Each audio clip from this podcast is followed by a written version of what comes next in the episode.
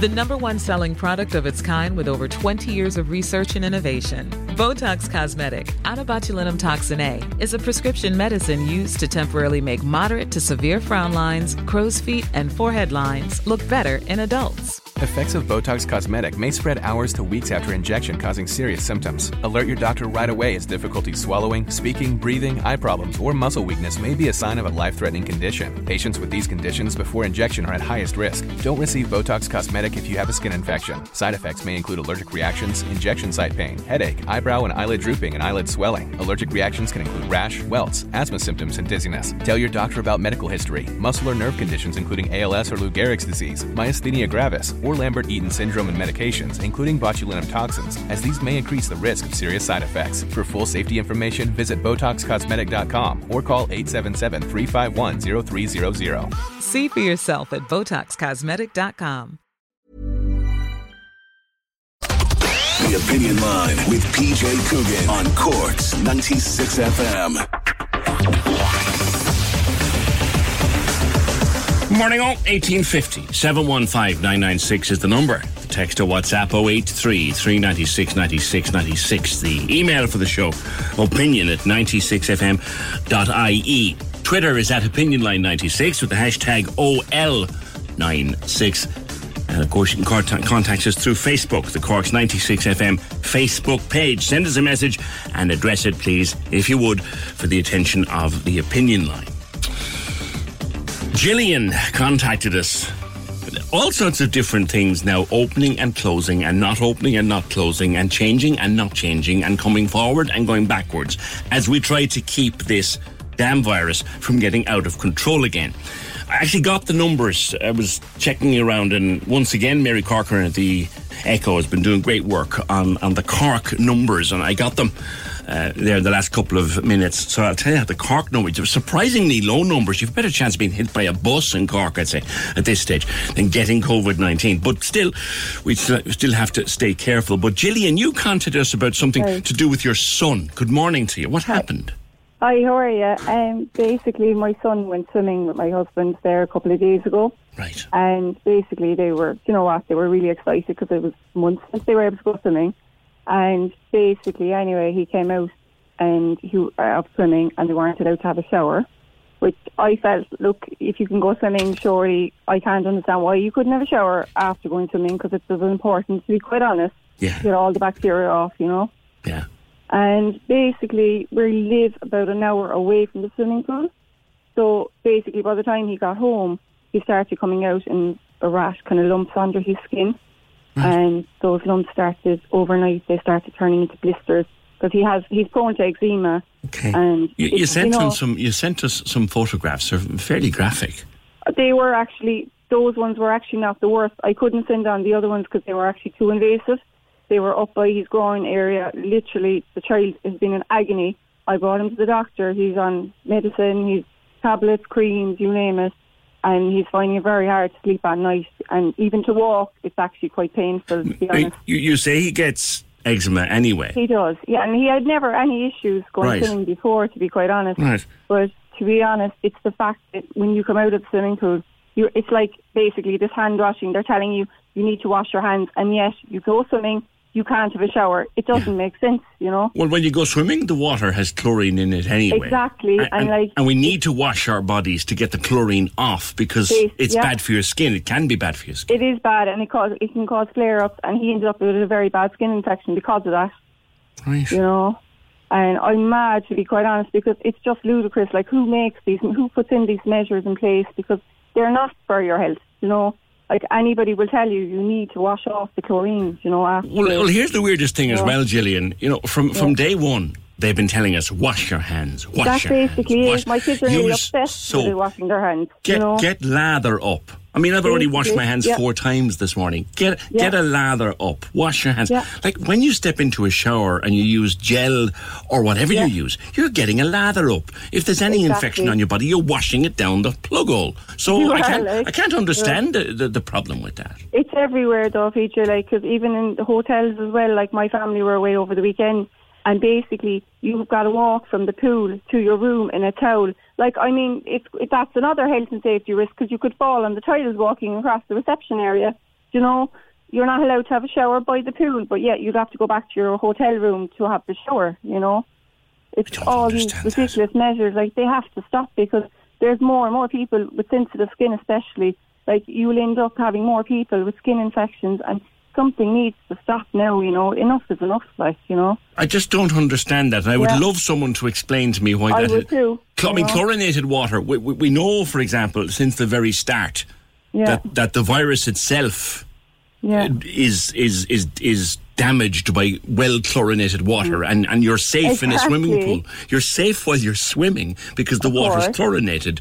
But when you get out of it, you we all need to get this chlorine off you our have to bodies. get it off your skin because if it dries in, it's very dangerous, you know, to your skin, especially if you're sensitive. It's the same as my, the the hand sanitizers is another thing we came across because, like, realistically, with the eczema, we were told that if you have, if it's over 60% alcohol, you shouldn't be using it on sensitive skin. Yes, like, if you go into a shop, if you don't use it, like, I stopped using it on my kids' skin because I'm afraid that they're going to have flare-ups because Yeah. it's, it's highly dangerous, you know. Well, well, the other thing about the, sanitizer, and again, Yeah. we, we- must all use it as often as we can when we But can't get the if you're sensitive, you know, Yeah, it's but all sorts of different kinds.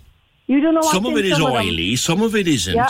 Some of it smells like you, you, you, if you fail a breathalyzer test just for sniffing But the stuff. that's what I'm saying. Like it's really like literally some of it. I'd say you'd nearly be you know high on it because it's that strong. You know, Mm. to be quite honest. And like that's the other side of it. Like you're kind of being enforced to for the kids even to use it. And like when my children have eczema, I don't want to be putting it on their skin Yeah. because if they break out in infections, who's going to take the responsibility? You know. Now, now, there's no blame to the swimming No. pool people because No. they've been told They've open been the told pool, but don't use the showers. Yeah. You know, and I'm mad because I just think who makes the who puts in these measures? Like it's just draconian measures that are put in. It's just, it's not for their health. You know, it's just ridiculous. Like, and Mm. I mean, I'm just angry because my son couldn't sleep for the last couple of nights. Yeah. Because he's in so much How pain. is he now? Did the doctor give him something? He's on he's on antibiotics, antihistamines, and he's on other creams. But to be quite honest, he's still red raw because the blisters are all they all burst basically. You know, it's really sore, like you know. And he should. The thing is, it could have been prevented.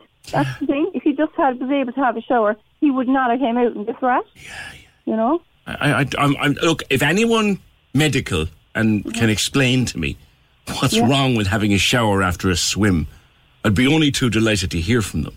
I would too. Put them on to me. Do you know what the problem Yeah. is? And again, there is no blame here to, to No, anyone with a leisure centre or a swimming pool. Yeah. They're being told No. what to do. That's why I wouldn't name the the play, you know, the swimming pool because it's mm. unfair to them because if they were told they need to do this, and literally, like, I mean, it just has to something has to change, you know. It just can't go on like because I mean there will be other children and other adults with sensitive skin will have the same. They'll find they'll be in the same predicament as I've been. Because people can't wait to get back into a pool. I mean, my kids, everything, to be fair, like, was closed for months. I mean, everything for the kids. It's exciting for them going in, back into the pool, doing Yeah. different, even to go to a playground. Yeah. You know, I mean, as we were told at the start, like, realistically, some of the playgrounds, I feel they shouldn't have been closed, and other things shouldn't have been closed. Yeah. Because we were told the kids were spreaders, and then they weren't. And then the kids suffered, like, mentally as well, you know. With, even with the hand washing, it's getting obsessive. Like, I have a three year old, and I've had to stop her from hand washing, you know. Yeah. I mean, it's getting like the effects on the kids is like, do they know even going back to school? It's they will they'll need a lot of help, you know. See, seeing as you bring it up, Gillian, You know? uh, Yeah. they're, they're due back to school, and I'll use my little ready Yeah. reckoner here. Uh, Fingers crossed. yeah, they're, they're due back to school in 26 days' time. they are. Yeah, How do you feel about sending them back? I'm actually quite nervous to be honest. Like they are dying to get back to see all their friends and teachers and everything. But you know what? We had this isolation room came up, and my older boy now, who's the guy who is sick at the moment, he was even a bit anxious about this because we were told there's going to be an isolation room. Like if you have asthma, like we all have asthma, you're going to be coughing and you know at certain times, and you're going to be choked up. But yes, if you have any signs like you know of COVID signs even, the, the kids are going to be put into an isolation room, which I feel strongly it's wrong. It's, you know, taking the child out away, waiting for the parents. If you're, for instance, a parent is working away, it could take an hour before the parents get back, and their school are supposed to call the HSE, which I find it's a bit intimidating to be quite honest, you know. Do you want me to ask? I, I may have a. I think I've Nick, Dr. Nick Flynn coming on about another issue Okay. later on this morning. I might ask him what the problem is with taking Yeah. a shower, given Yeah. that we were used, we were told from the start that soap kills this thing. Yeah. Okay. Yeah. All right, Gillian. And Thanks, uh, I hope he's okay. I hope he's okay soon. That's Gillian O'Donoghue who contacted us. Anyone come across that? Is it across the board? Are you able to go for a swim and, and not a shower? And can someone please explain why? You know, when you shower, you're using soap. We, we were told from day one, those little bubbles, those little tiny bubbles that come up when you use soap or shower gel or shampoo, those little bubbles, they contain a chemical. That chemical, I don't know what the name of it is. I think it's called stearate, something like that. It's toxic to the virus. It breaks up the virus. So why on earth is there a ban on a shower after a swim? Doesn't make sense to me. If someone else can make it make sense, I'd be only too delighted to hear from them. 1850 715 996. This is Cork's Gold Imro Award winning talk show. The Opinion Line with PJ Coogan Call us now, 1850 715 996. on Cork's 96 FM. Uh, the, the plot thickens, or, or as they say, the thick plottens. Lorraine, you guys went to Leisure World Bishopstown, was it? Good morning. We good morning, PJ. We did. We went uh, last Thursday night. Um, I brought the three of them out, and uh, we had a great time. The, pool was very quiet, now in fairness, but um, we, we we were allowed to take showers afterwards, PJ. Um, only that every second shower was closed. You know. Right, for a bit of So distancing, had- I suppose. Yeah, they had the the tape in between each um, second shower. Right, right. Okay. I, I, cause I just, I, like that. Now listen to that girl and um, her little fella. It is very important when you get out of the shower. And Out of the pool, rather.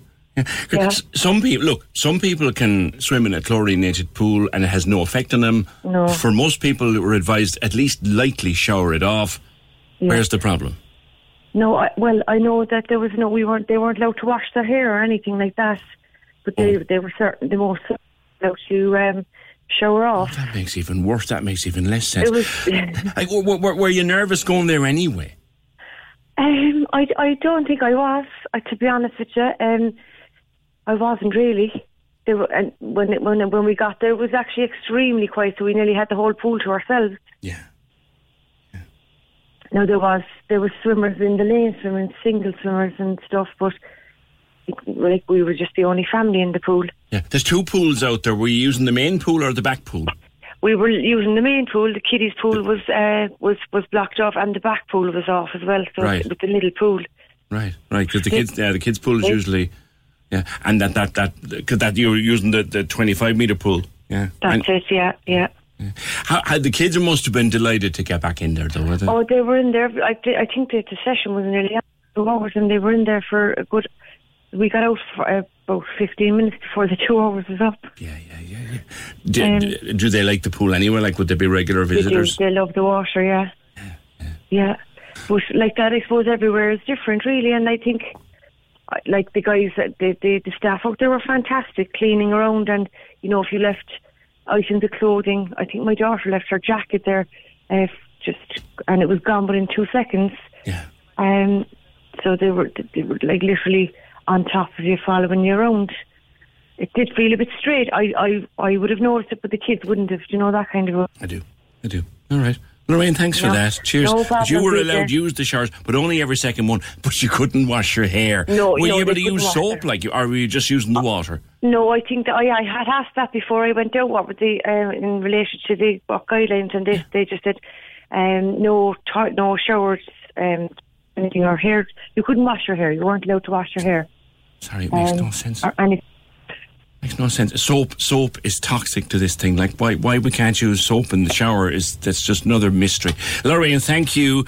Eighteen fifty seven one five nine nine six. Call on the phone. Thinks she knows why the showers have been shut off. The shower areas are normally very humid and warm, which a lot of experts speculate is associated with COVID. It's uh, safe, safer than sorry principle.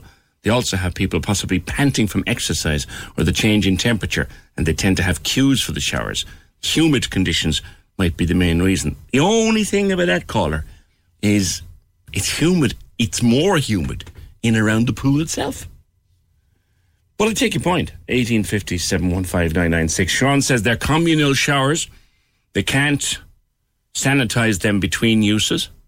Don't bring your kids swimming in a pandemic if they have bad skin. Soap kills the virus, Sean. You understand that? Soap and water and kills the virus. So that's you're sanitizing the shower as you're taking a shower.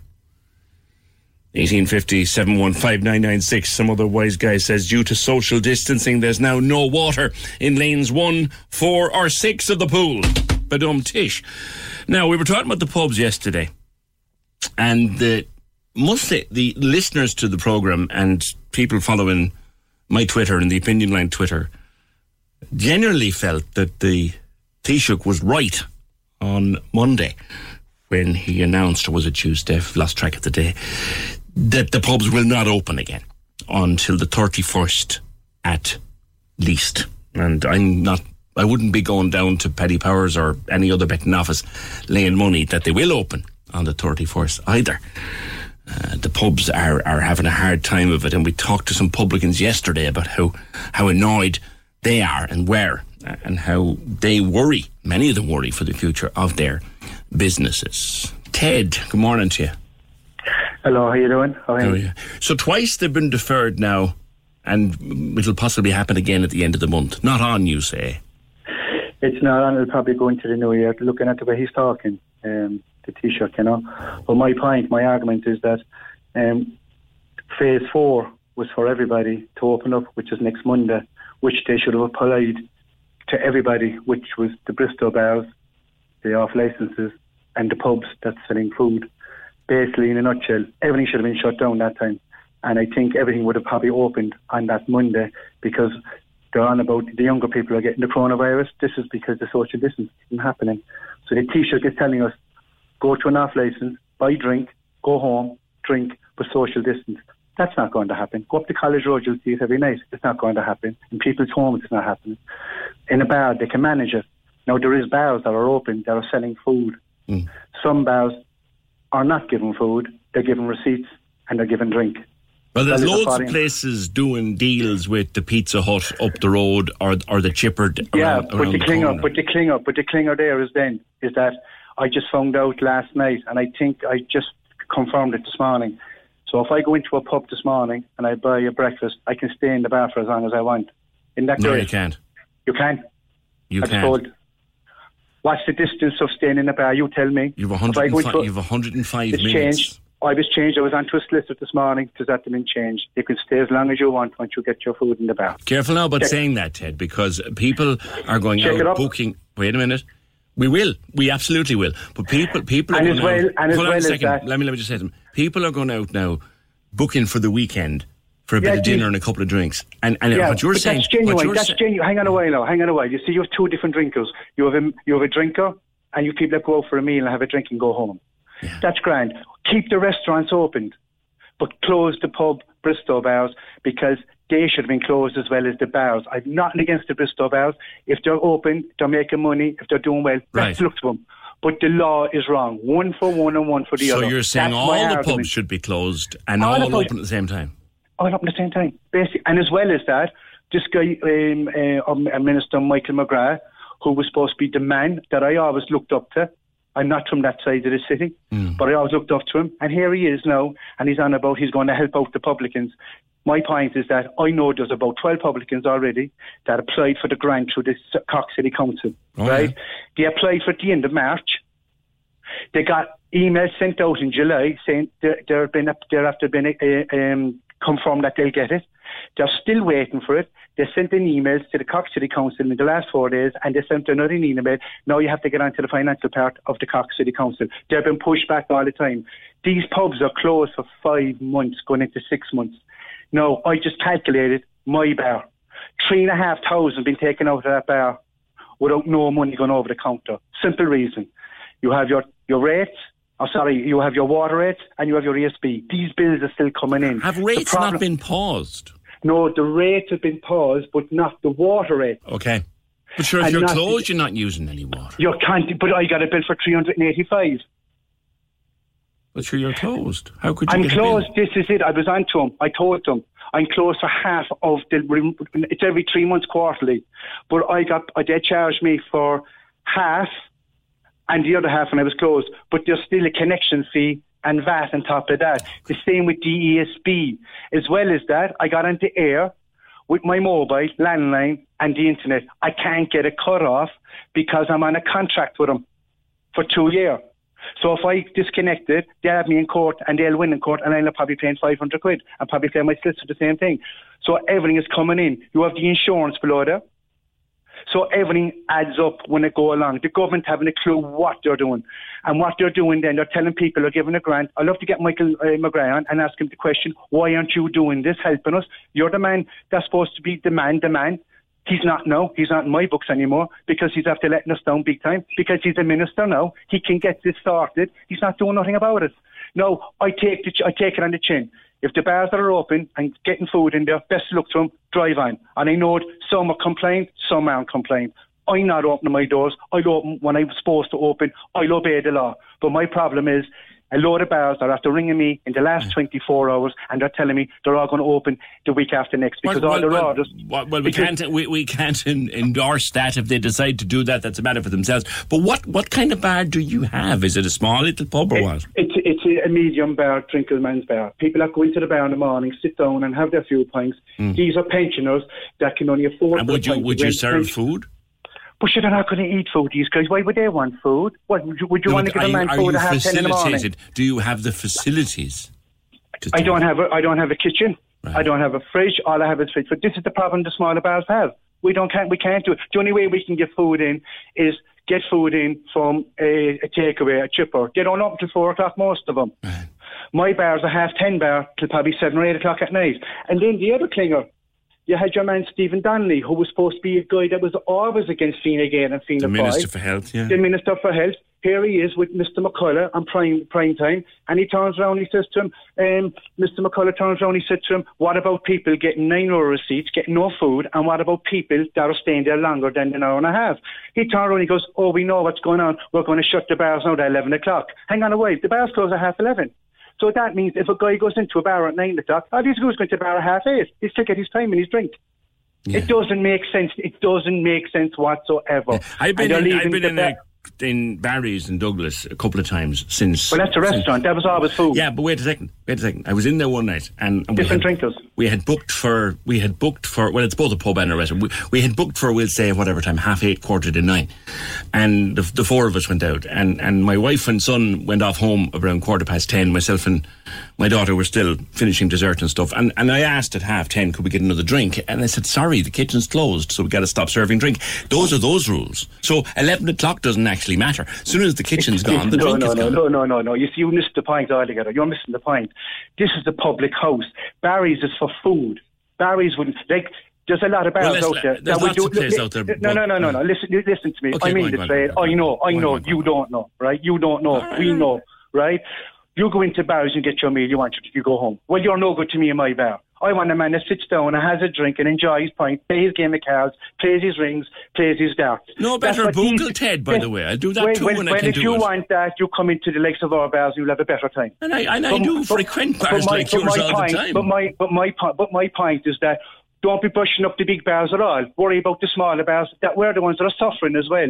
No, I'm not Didn't here we spend to look for any, any. I don't want no help from anybody. All I'm just saying is that it's about time someone spoke up for the public is in a proper, in a proper manner. And my point is that there's elderly people in our area that drink, that like to come down there for their pint. They have their shift work. They come into the bar. They come in the morning. They get their bus home. They come back down again at three times their few pints and they play the game of Dan. Don't bother anybody. These people are going home for the dinner and come back for their pints to enjoy their day. That's all they're doing. And Ted- the social listen, distance is better than the younger people. Ted, Ted, those, by the way, are my favourite kind of pub. Let's be very clear about So that. So, can I ask you something? Yeah. What was the difference of you with your family sitting down, having a meal and a drink when a, an old pensioner man or a middle-aged man or a 30-year-old man sitting down having a pint by the fire having a game of cards, hmm. chatting away, harming nobody. Could you please answer the question? I don't see. I'll have any to get Micheál Martin on the phone because I not- I'm not I'll a have a run off Hang on, hang on, Ted. And as I'm well not- as that, Mi- Micheál Martin brought out this wait, Ted, you asked me hang a on, Would Martin brought out me- he's worried about Micheál Martin turned around and he said that he's more worried about the schools and he's more worried about the education, the whole lot. Right? Go up to College Road tonight, tell him, and go into second every second house up there. And all the, they're not drinking. They're all out of their head from drink. They're not social distancing. And he have a cheek to turn around and say that the bars wouldn't be able to do it. But they can go into their own houses with their renting, where their parents are not around them, but they'll drink. That was an ongoing thing for 25, 30 years. It's, he it's, should know. You asked me a question a few a couple of seconds ago, and it's so long ago you didn't let me answer it. What did you want me? to- What did you want to ask me again? The question was if you were inside in a bar with your family having a meal and a drink, what's the difference of a man sitting in the corner having a pint or having a game of cards? And my Could you please? the well, well, let me answer. The answer I was attempting to give you was I don't know, but I'm How do you not. you don't know? Listen a minute. Will you let me Hang finish? on a while now, hang on a while now, hang on. No, no, that's the wrong answer you Ted, gave. if you answer, well, Hang- I hadn't no, no. finished the us- answer. Hang on a Ted. while, no. Well, the answer is yes or no. Like you're like a politician me, no. Let you're me like a answer politician. the question. And You just maybe- did? No, I You didn't. said you don't know. No, you jumped in before I had my question answered. well, I'm a forward man. I'm, I'm a right well, well, soccer. back, back a second. I'm sorry. back, back a second, right? And I'll answer the question. You asked me the difference between somebody sitting having a meal and a couple of drinks mm. and a guy sitting at the bar with his harmless pint. Yeah. He's entitled to be there. You asked mm. me, did I see the difference? My answer? And it's this I don't know, Ted, but I'm not a public health expert. Well, how could it be? Hang on a while now. Listen, this is the point I'm trying to get through to everybody. Right? Public health. So you can go into a house, 20 people and 15 people, go on into the off license, buy your drink, go into the supermarkets, get your cheap drink, go on away home. Do you know where I am? There's people drinking on the streets at the moment because there's no bars opened. And they never drank on the streets in their lives. And now you're telling me that the health issues of it all. I'm not telling you I know how many times I get on. Well, you, you, you see, because you, you're not, you see, you're not in it. You know what you're doing. You're doing a good job in what you do, and I like your show. My point is that we know what we're doing, but there's a lot of publicans out there don't have, as I say, the hmm. B A L L S to talk about it. Can I, do. also say something to you, Ted? I have, and I have expressed many times, complete sympathy for publicans like you. Well, we don't want sympathy. We want. Well, I can't do anything. I can't do anything for you. Well, hang on a while now, right? The government, what's going? But I tell you what's going to happen. What will happen eventually?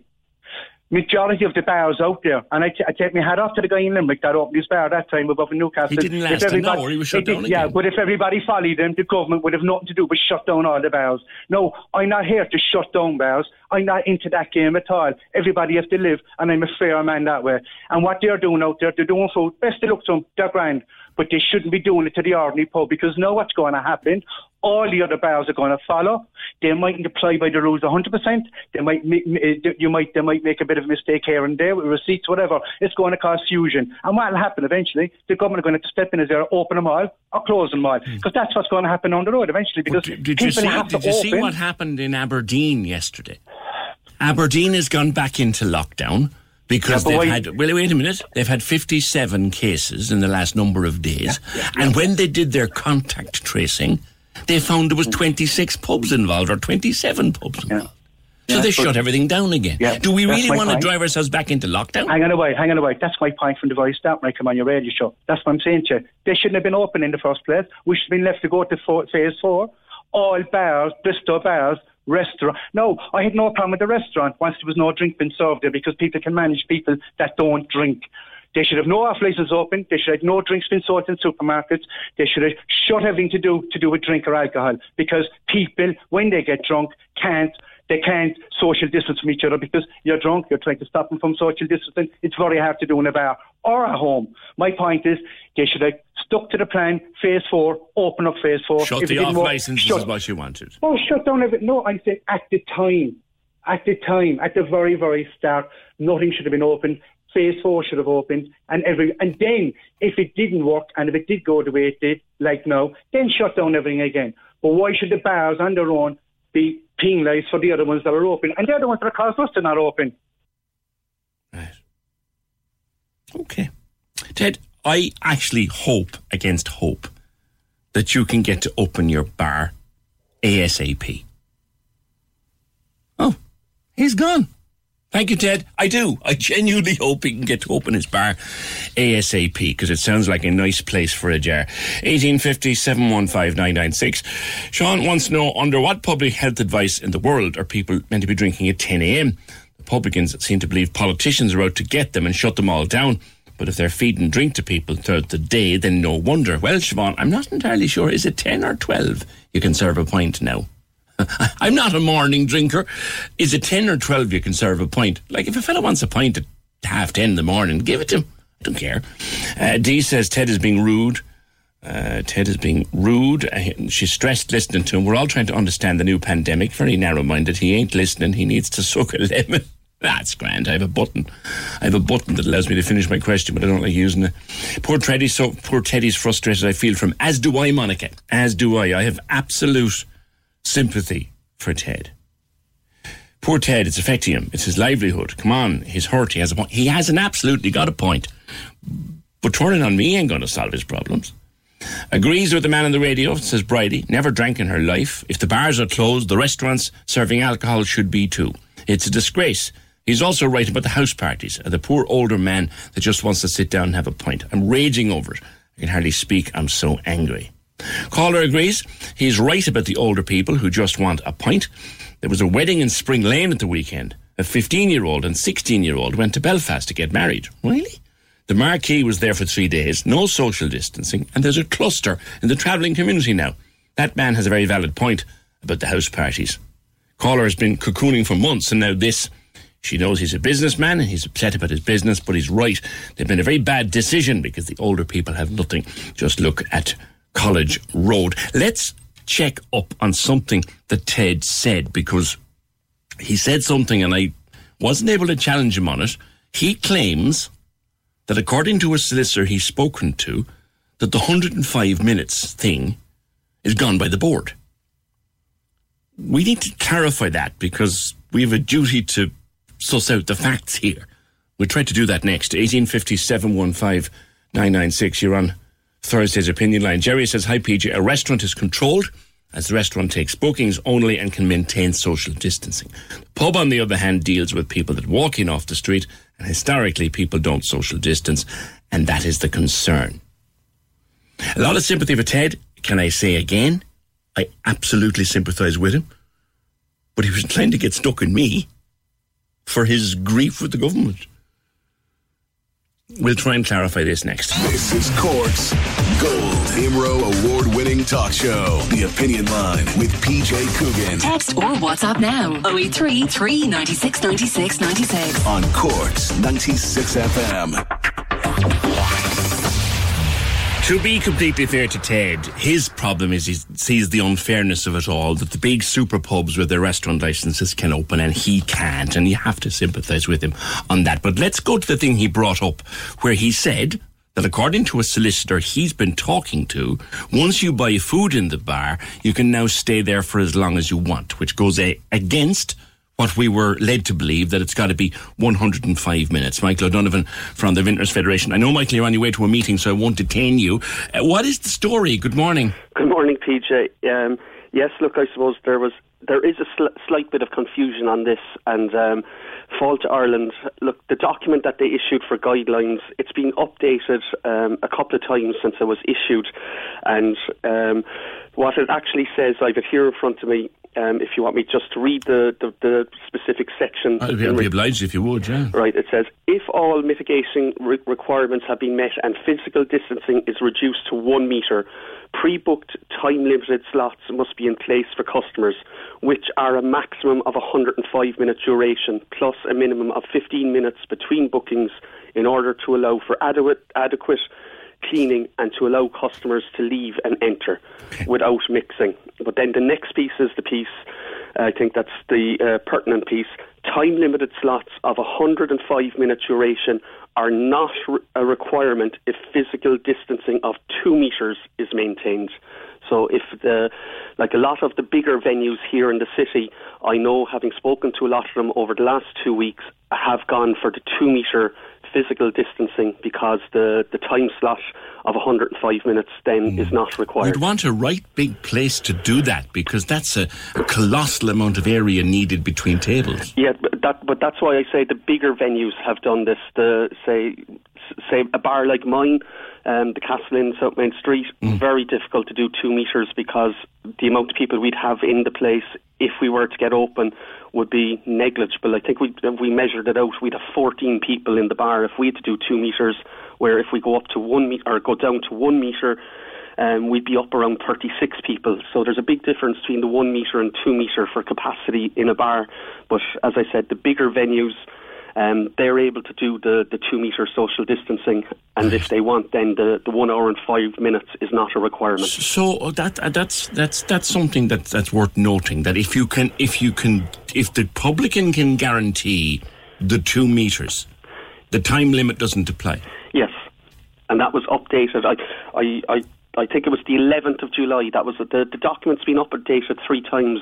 I think PJ since it was issued uh, the 5th of July, the 6th of July, and I think the 11th of July. I don't have the full. That's okay. You've, you've, you've clarified. In fairness, it, it turns out that Ted has has a strong point.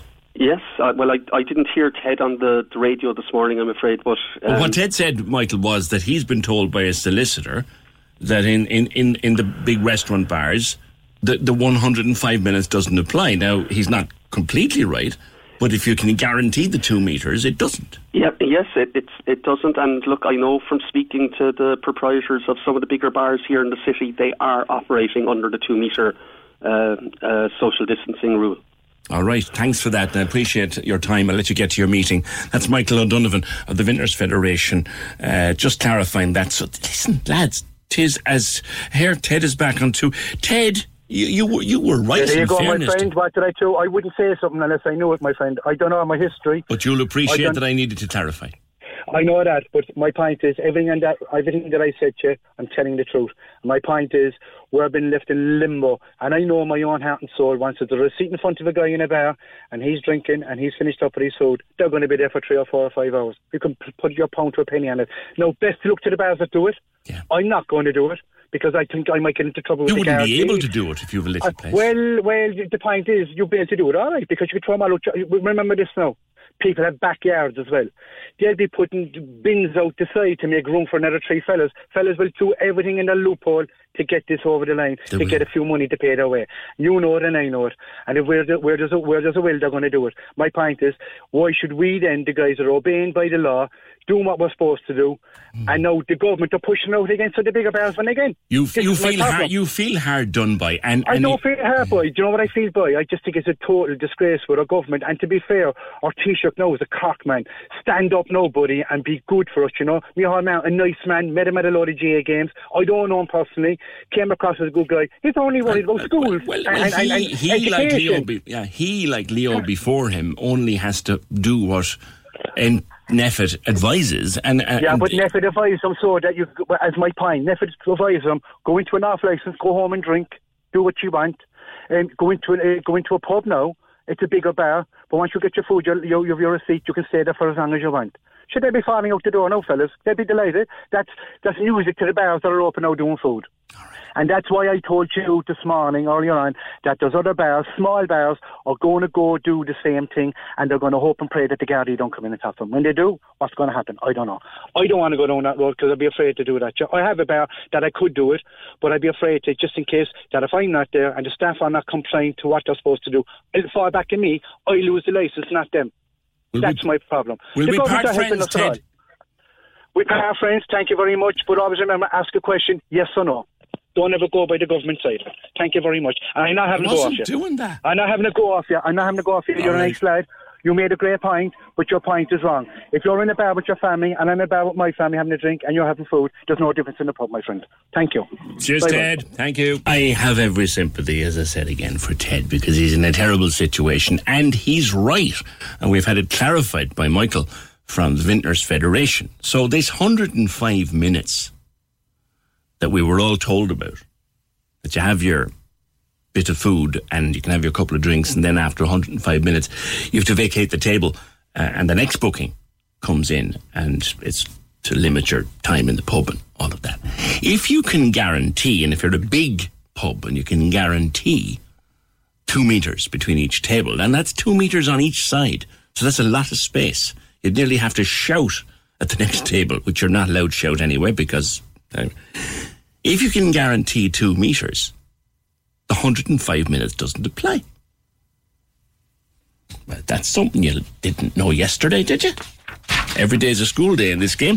1850 715 Nice little bit of light-hearted fun. Uh, and brightening up someone's day with cake. We all know the importance of cake. There are many things in life that are important. Very few of them are more important than cake. Francisca, good morning. Good morning. I love this idea. Everyone deserves a birthday cake. Tell me about it.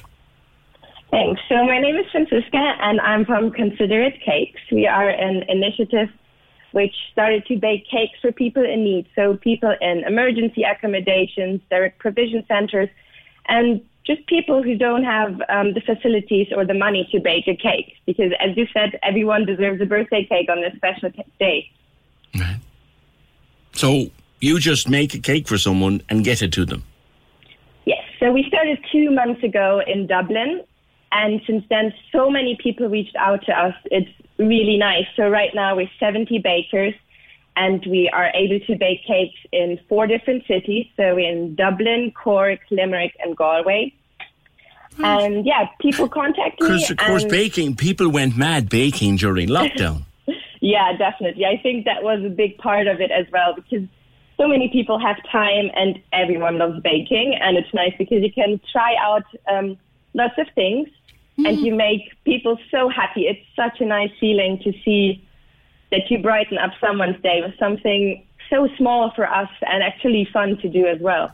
Right. So if you know somebody in need uh, who can't afford or their family can't afford a cake for them, you how do we get onto you? Yeah, there's many ways. We have a website, we have an Instagram page, a Facebook page. People can call or text me. So our name is Consider It Cakes.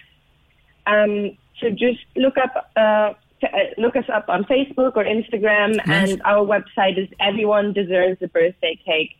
Uh, dot jimdosite.com. Okay. And are you looking for more bakers? So actually, right now we are overwhelmed by all the people who texted us. So we have enough bakers in Dublin and Cork, in Limerick and Galway. We're still looking for bakers. So right now we really need people to raise awareness. That's more important because, um, as you can imagine, it's not that easy to get the message to the right people. But Um, about how work- many people have been able to help out so far? Um, so in general, we have 70 bakers. We have um, 30 in Cork, which is um, great. And in total, we have 35 um, birthdays within the last two months. So it's been really great. And we made some people really, really happy. Good, good, good. D- they tell me here that you have a strong Cork connection yourself. Yes, so I started this um, initiative with my boyfriend, um, Dara, and he's from Cork. So we were really happy to expand to Cork because this idea started really small. I did never think that so many people want to get involved, and I thought I'm just gonna bake a cake once a week uh, for someone, and then there was so many requests and so many people who wanted to join that we were able to expand to Cork, and now it's really great that we can um, do this in the hometown of my Right. boyfriend as well. So if anybody, like a homeless person or an asylum seeker or someone without a cooking facility has got a birthday coming up or birthday for a loved one, I can imagine thinking of people, moms and dads who maybe living in emergency accommodation, they can't cook or bake a cake rather for, for, for a, a kid on their birthday. You can do that. Single parents who don't have facilities, they can just get in and look up. Is it everyone deserves a birthday cake and find you on Facebook?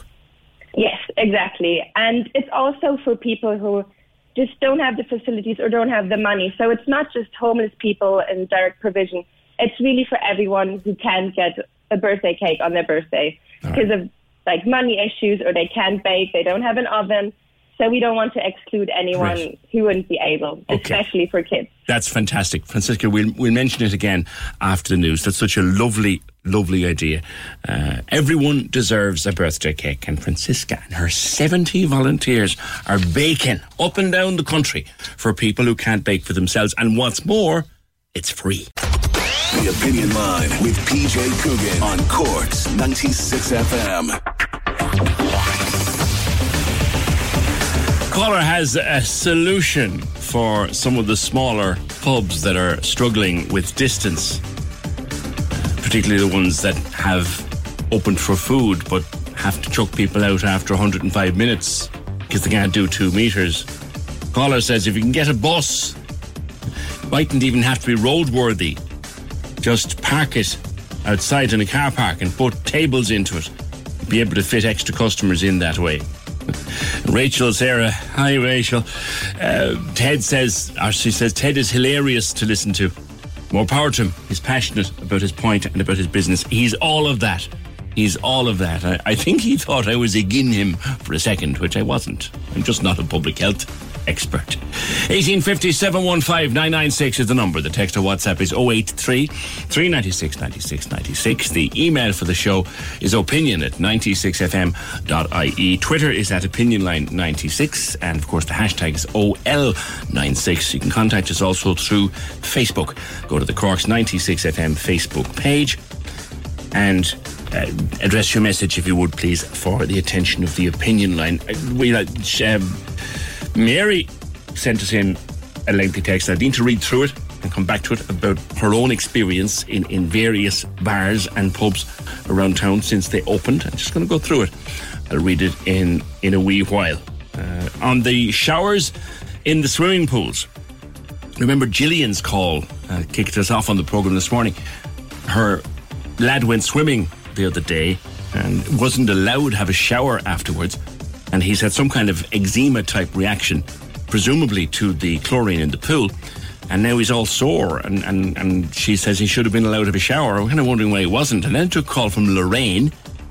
Uh, Lorraine's young lads were at the Leisure World last week in Bishopstown, and they were allowed to have a shower, although they weren't allowed to wash their hair. And we're kind of wondering why can't you have a shower after you have a swim in a pool, given that you're using soap in the shower? And we were told that soap is the best way to get this virus off your body. That's why we're all washing our hands until they're down to the bone. Keep the virus off your hands. And soap does that. It makes no, I have Dr. Nick Flynn coming on later on this morning, and I'll ask him about that. He may have an opinion. 1850 715 996. I heard Deirdre referring to this the other morning, and we said we'd be getting back to it. Um, the number of premature babies born during lockdown, or the lockdown months, or the restricted months, is well down on the average period in other years. We, and of course, we need to find out why that is. It's not, and it's not just uh, a coincidence. It seems to have happened widespread. Now, Deirdre was postulating that maybe it's down to air pollution and down to the fact there were no cars and no buses and no transport, and maybe that was was part of it. We don't know, but certainly it has been noticed, and the research is starting. Professor Roy Philip is a pediatrician and neonatologist at the University Maternity Hospital in Limerick. Professor Philip, good morning to you. Good morning, PJ. Thank you for having me. Delighted. It's an interesting observation. Um, now we have to find out the cause because it could be anything, couldn't it? It, it, it, it could be anything. At this stage, uh, we don't have any magic exact answers as to why it is, but uh, we observed uh, this very interesting and fascinating finding starting in late March. Uh, and since our publication, or pre publication, I must correct, at this stage, and uh, almost a simultaneous one from Denmark, it has sparkled such a widespread discussion around the world, and um, it is for the scientific community to find out what is the mechanism behind this. Now, by what proportion has has it fallen? Can you say? Yeah, that's that's that's what is puzzling us. Um, we have the data in Limerick um, for the last 20 years of very small preterm babies. When I say that, I'm talking about babies below 1,500 grams and below 1,000 grams of birth weight. They are very premature babies. So we normally, uh, for the for the very low birth weight, we have about 35 to 55 of such babies are born every year in Limerick for the last 20 years. This year, just to get an idea, from January up to end of June, I have five babies. Wow. So that is very difficult to explain by a normal yearly fluctuation, which we normally see about 5 to 10% or so. Yeah. And for the tiniest of the babies who are below 1,000 grams, we have every year in Limerick somewhere between 12 to 16. And this year, in the first six months of the year, I have one baby. Those are remarkable figures. So that's what is the trouble. Whatever is the explanation. And, and the research you got from Denmark, were, were their Yeah. figures of similar proportion? Yes, that's that's why it sparked such a big hoo-ha around the world. Is um, uh, their their graph and our graph are almost like photocopies. They looked at the national data of Denmark, and they found 90% decline. We looked at a regional figure in Ireland, and we found 75% decline, or 73 to be precise, uh, for the very low birth weight, and near 100% or 95% for the extremely low birth weight. So it's interesting. And just in the last three days, another paper is coming um, from Netherlands. Uh, they are also seeing a decline, and uh, I have now contacts from around the world uh, beginning to say they are all seeing different proportions of decline. Mind you, some centers are seeing saying no change, Right. and some are saying even an increase. That's that that happens in statistics, I guess. But but the, the, are, do your colleagues uh, nationally and, and internationally have any theories, Professor? Um, there are various ideas are put forward. Uh, we proposed in our first uh, pre-publication about possible or potential or 10 postulations. That's the best way I can say it because our study was not aimed at finding the reasons behind it. It was mainly to look at the, the change in the proportions. So what we postulate based on previous multiple research from in various aspects is it could be maternal stress, it could be the work related stress, it could be commuting, it could be decreased uh, decreased chances of infection during pregnancy because people were looking after their own health, hand hygiene, social distancing, small children who may be coming home with a lot of infections from creche and play school, everything is closed. The partner is not going to work. Uh, the, the partner support at home uh, has increased. Better rest, better sleep, uh, better nutrition, um, way better air pollution based on multiple studies from around the world. Yeah. So what what we think is, if you take each of these items individually, it could be a small contribution. But after so many decades, what we think is this is the most unusual nature's experiment whereby all the factors could be brought together. So we don't know whether it is the cumulative effect of all of these things and how the pregnant women responded to these modifiers that made this difference. I, I Uh, imagine, again, I though, have- as, yeah, a, as yeah. a scientist, Sorry. you you're you're itching to find out.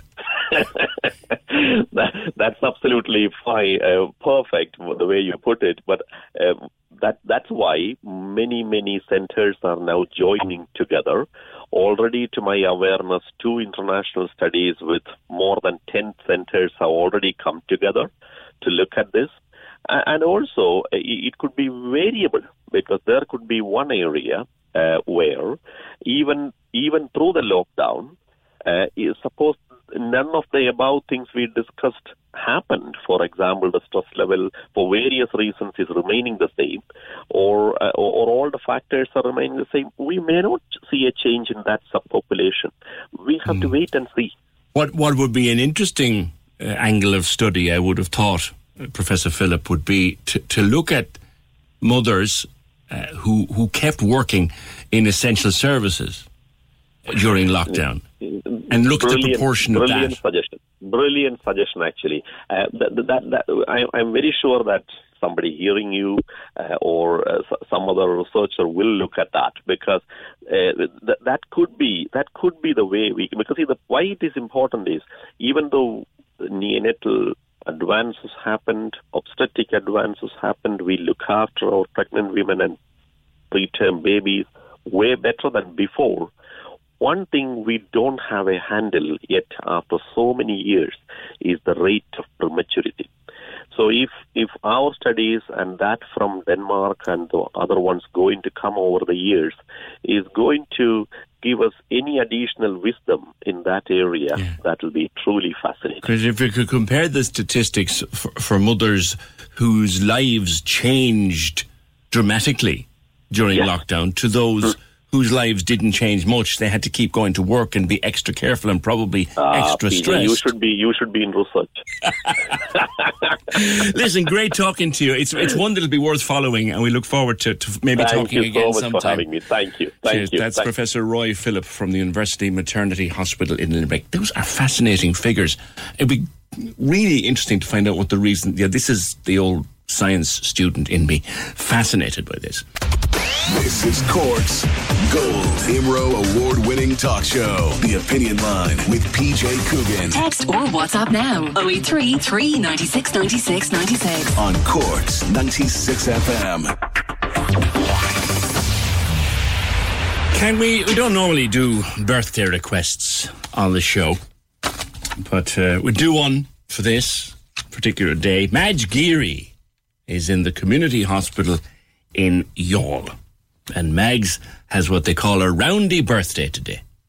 A big roundy birthday with two big roundy knots in it. Madge Geary is 100 years old today. Congratulations and happy birthday to you from all the Murphys in Cloyne. And uh, the check from the president, spend it wisely. 1850 715 996. You, might have seen this in the last couple of days, and certainly um, reading the newspapers and going, What are they telling us now? What are they advising us to do now? Young people, I'm reading from The Sun, but it was in all the papers. Young people are said to be asked to choose having online and phone sex to help curb the spread of COVID 19. I kid you not. And if you don't believe me reading from The Sun, read from the other papers. Choose your paper. It was in all of them.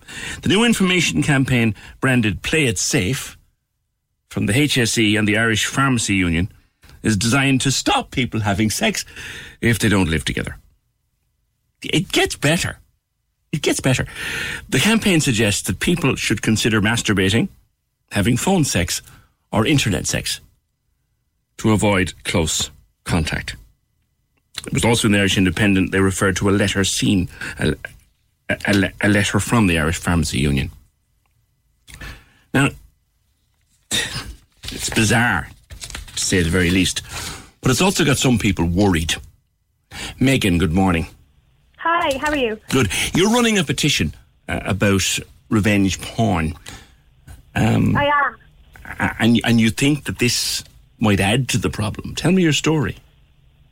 So when I in 2016 I was a victim of revenge porn. Um, I had my photos and videos shared all over the internet, basically all over social media. Had 400 plus messages then telling me to kill myself. This resulted in a severe suicide attempt for me. And then I started working with loads of victims. I brought I've brought countless people into the police. And the problem is it's not a law yet. There's Was no this law. after a breakup? Was it? No, it wasn't. No, um, I can't really go into Okay. who sent them out or why. Okay, Um, okay. It's kind of irrelevant anyway. To be honest, I don't think the issue is actual internet sex because people are going to do it. It's it's normalised now in our society. I think the issue is that there's not enough education on consent. Yeah. And it's not currently recognised as a sexual abuse crime, whereas it is in most other places in the world. Right. We're years behind other countries in terms of revenge porn laws. So, so you were a target for this, and and you Yeah. ended up getting abusive messages, and you ended up sadly making an attempt on your life. I hope you're Yeah. well and truly recovered now. Oh, I am. I'm just trying to use it to help as many people as possible now, to be honest, and set up supports for victims and get it passed as a law. And your your petition is to, to have it made a criminal offence. Yeah, it was originally proposed by Brendan Howlin, this the harassment and harmful communications in relation to I remember that. Yeah, I remember that. Yeah, but it's been allowed to lapse multiple times over the last few years, and it hasn't been pushed through yet. When, so when just, did Brendan bring that to the Dáil? I remember him I doing it. I think it. was 2017, 2016, 2017.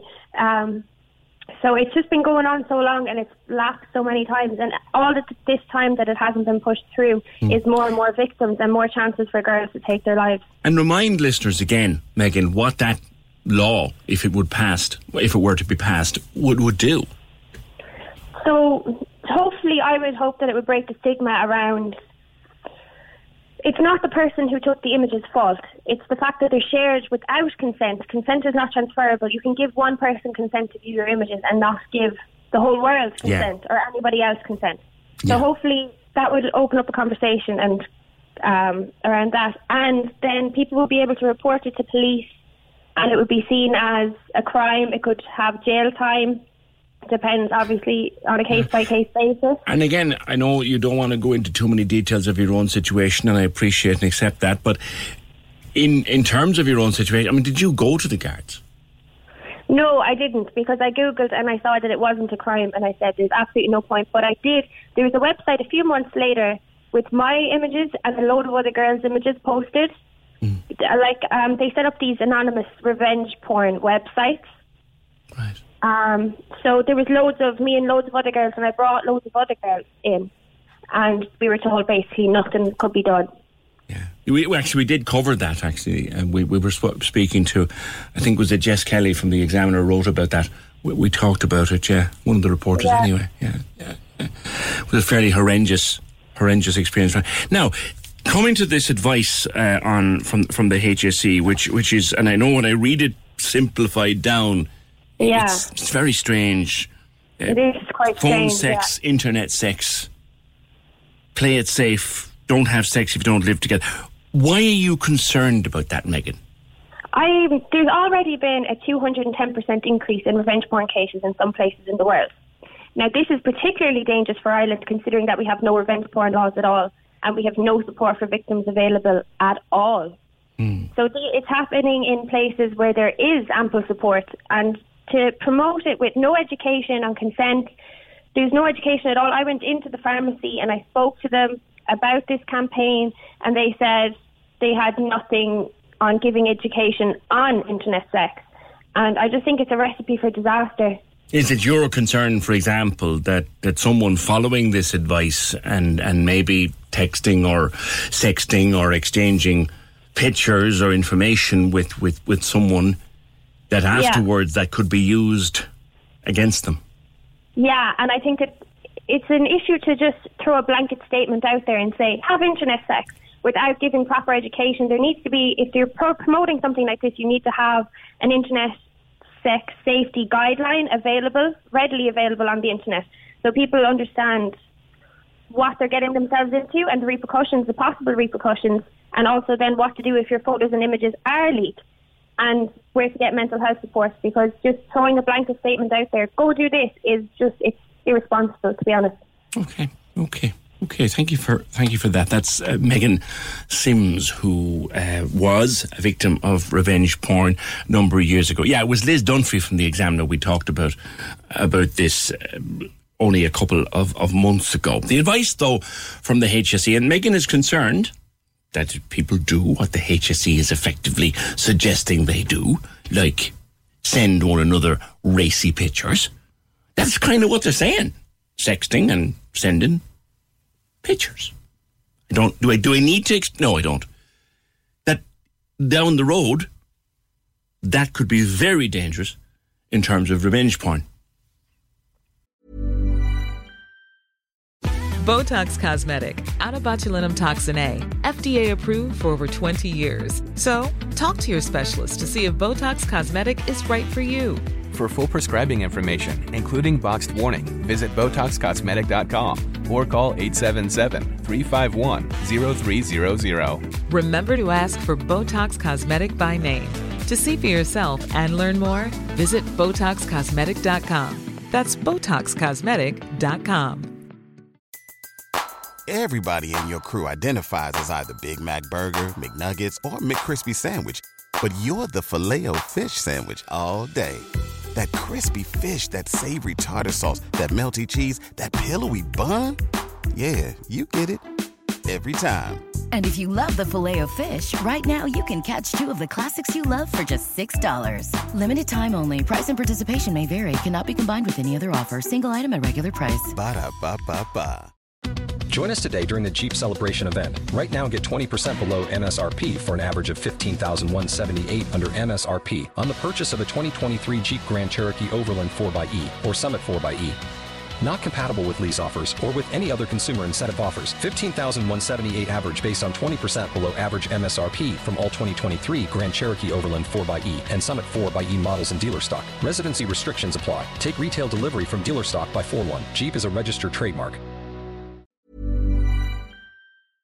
Now, Dr. Nick Flynn from mycorkgp.ie. Revenge porn isn't really your concern, Nick. I think your concern is that you don't like this advice anyway. Why? Good morning. Good morning, PJ. How are you? Uh, I, I, when I read the, the, the, reports over the weekend, I think it's important to say that what, what I have are the media reports, and I haven't seen anything uh, official from the HSE or the IPU, the Irish Pharmacy Union, on, on this topic. But my initial, uh, I suppose, instinct or, or, or thoughts on it were that this is confusing for people. So, like the public health advice uh, around COVID nineteen, I think needs to be clear. It needs to be consistent. And so we've moved from uh, a situation where it was maybe going to be possible to eliminate the virus. So now we're we're looking at trying to do sustained suppression, which just means that we accept there's going to be a low level in the community, and that we're going to try and keep it low, but that we're not going to try and eliminate it completely. Uh, and the public health advice in that regard has been that people can meet now, and that you know, so in your own home you can have ten people from up to four households.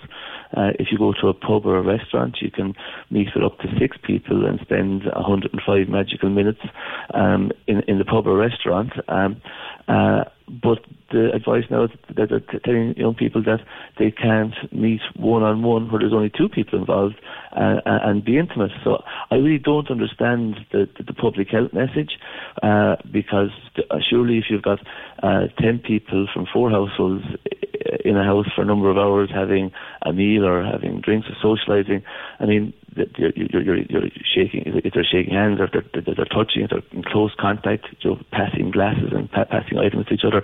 Like the, the, the, the COVID risk is surely more for those 10 people uh, to, to, to, to spread the virus than for two people one on one. Now, clearly, uh, sexual relations aren't possible while maintaining physical distancing.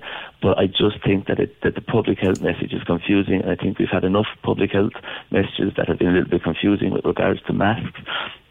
Uh, and other issues throughout the, the, the, pandemic so far. And I just felt this one was, was a little bit off message. Mm. Um, during during the the, the, the, the, I suppose if it was the first wave or what we're referring to as the first wave, PJ, um, the about six or eight weeks ago, the Dutch came out with something similar, where they asked people to um, kind of identify one partner, which for lots of reasons makes lots of sense, and they were referring to that partner as a cuddle buddy or a sex buddy, um, and that they wouldn't have multiple partners, and that was during during their lockdown phase. But I think when, when you're now in this new phase, um, uh, where, as I say, we're trying to achieve sustained suppression, um, having different public health messages about people meeting is is not helpful.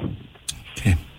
Nick, on the subject of of, of strange uh, messages and, and other and other things, we, we were talking at the top of the program this morning about swimming pools, and two listeners contacted us. One was Gillian, whose son went to a swimming pool first time in many months, was happy to get back there, but wasn't allowed to shower afterwards, and she believes as a result he's developed an, uh, uh, an, an, eczema, an uh, he's had a, a, a, surge of his of his eczema. Sorry about that. The other one was from Lorraine, whose kids were at another swimming pool. They were allowed to shower, but they weren't allowed to wash their hair. Simple question for you, Nick. We've been told since day one of this that one of the most um, effective things you can do to get this virus off your body is use soap why can't you take a shower then? I can't really, I'm not really sure uh, what, the answer to that would be. I suppose whatever risk assessments the individual uh, swimming pools have done, they, have come up with that as a risk mitigation measure. But I, would agree with your listeners that I'm not sure it makes a whole lot of sense. Um, like chlorine itself, obviously we all know there's chlorine in swimming pool water. It's normally like in fairness, at a very dilute level where it doesn't cause uh, a lot of um, problems. But we all know from being in the swimming pool, if there's a, little bit too much chlorine, it can mm. affect your eyes and you get red eyes. And you or if you're can, sensitive to it. Yeah, yeah, and you can get dry skin, particularly people with eczema. Uh, they, they, they, can have ir- irritated skin reactions from it. But I, I suppose what, what, probably what swimming pools are trying to do, in fairness, is to prevent congregation around the the um, the shower area at the changeover times, and that's probably what they're trying to do. But having said that, I mean, I'm sure there are probably other ways of doing that, maybe. But but but you're dead right. This this virus, thankfully, uh, is very uh, doesn't doesn't respond well to soap and water. Mm. So one of the easiest things we can do is wash our hands. And I don't see having a shower, washing your hair. Um, I don't see how that would, would add to anybody's risk. So it must be to do with the congregation of people before and after the shower. I would think that that that makes makes Great sense, Nick. I wanted, I noticed something before I let you go. We, we talked about this back in April, and, and I wanted to refer back to it. Uh, back in April, I spoke, and, and, I'm looking at the Facebook page of Michael Collins TD uh, about something that you've been doing with him. Back in April, I spoke to an engineer called Justin Mason Home about a PPE idea that he'd had. And it was our good friend Kieran Delaney, the health and safety man, who put me in touch with Justin Mason Home about this wonderful idea that he had for PPE in surgeries and, and, and rooms like yours. Quick snatch of what he was talking about. It's a flexible polymer see through walls fitted with gloves that we've all seen on the telly. And uh, it provides a barrier between the hazard and the person and the worker. We've prototyped it and tried it with an NHS medical doctor and with an NHS dentist. And through this barrier, physically through the barrier, we can meet all those medical endpoints. We can listen to somebody's chest through it, and you can take a blood sample. All those medical endpoints that that a medical doctor or equivalent a healthcare worker would need to do face to face uh, can be done at the other side of the screen. Yeah. Are you using that with um, certain people uh, brought to your attention by, by, by yeah. Deputy Collins? So, so, so basically, what, what, happened there, PJ, was that um, I was the next um, uh, speaker on, on, your show that That's morning, right. and, and, I, and I caught the end, probably that piece actually, of what Justin was talking about, and it just struck a chord with me.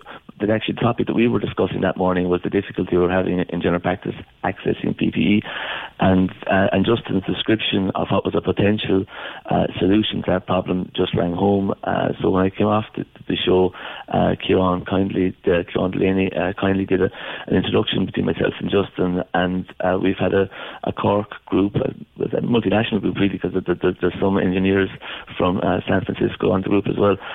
We've been meeting by Zoom, and uh, we've uh, so designed uh, a kind of a low tech, low cost, environmentally friendly uh, PPE that we're now using in our Douglas surgery. Um, and we're using it for lots of kind of episodes of patient care. But we've recently started um, a, a COVID swabbing service for, for returning travellers, but also for people who are going on long haul flights. Lots of people, particularly teachers at the moment, who are returning to the Middle East to their jobs, and uh, they need to have this COVID test done before they go, and they're asymptomatic, uh, so they can't access it through the public health mm. uh, system in Ireland.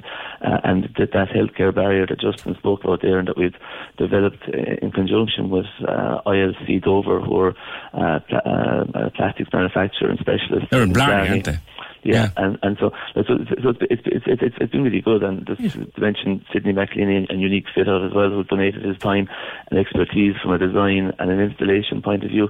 Uh, so everybody's just really given their their, their their their time pro bono to it, and we've developed what, hopefully will be a PPE sparing technology. And as I say, the beauty of it is it's environmentally friendly and it's low cost, PJ. Yeah, okay. and the, in the, the old the old days, they used to say it all started on the Late Late Show. It all started on the opinion line.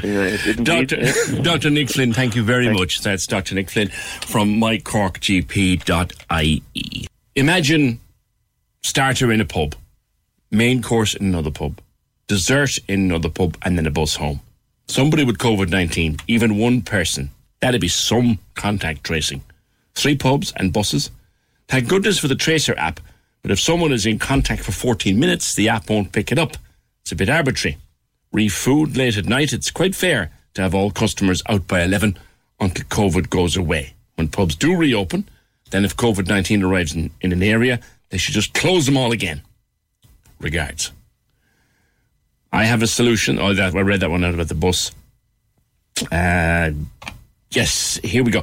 This one, I can't talk at the moment. I'm at work, but I was in John O'Sullivan's three weeks ago for breakfast.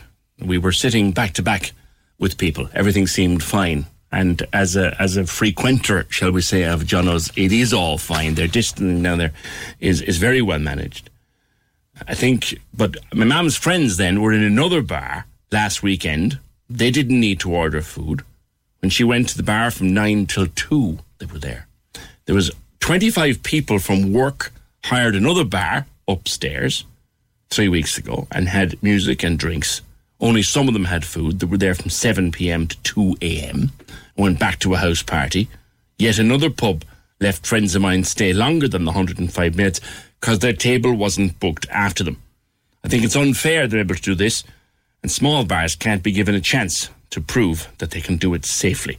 Love the show, says Mary. Thank you. 1850 715 996. Now, redundancy is confusing at the best of times. But during the course of the pandemic and lockdown and people being furloughed and all of that, it's, it's, it's gotten even more confusing.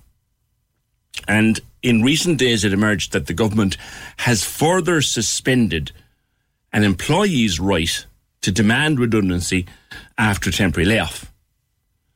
You can now not go for the foreseeable future. You can't contact your boss and say, Come here, I haven't worked since March. Would you ever just make me redundant? You can't do that now until at least the 17th of September. RT's Ingrid Miley was tweeting about this the other night.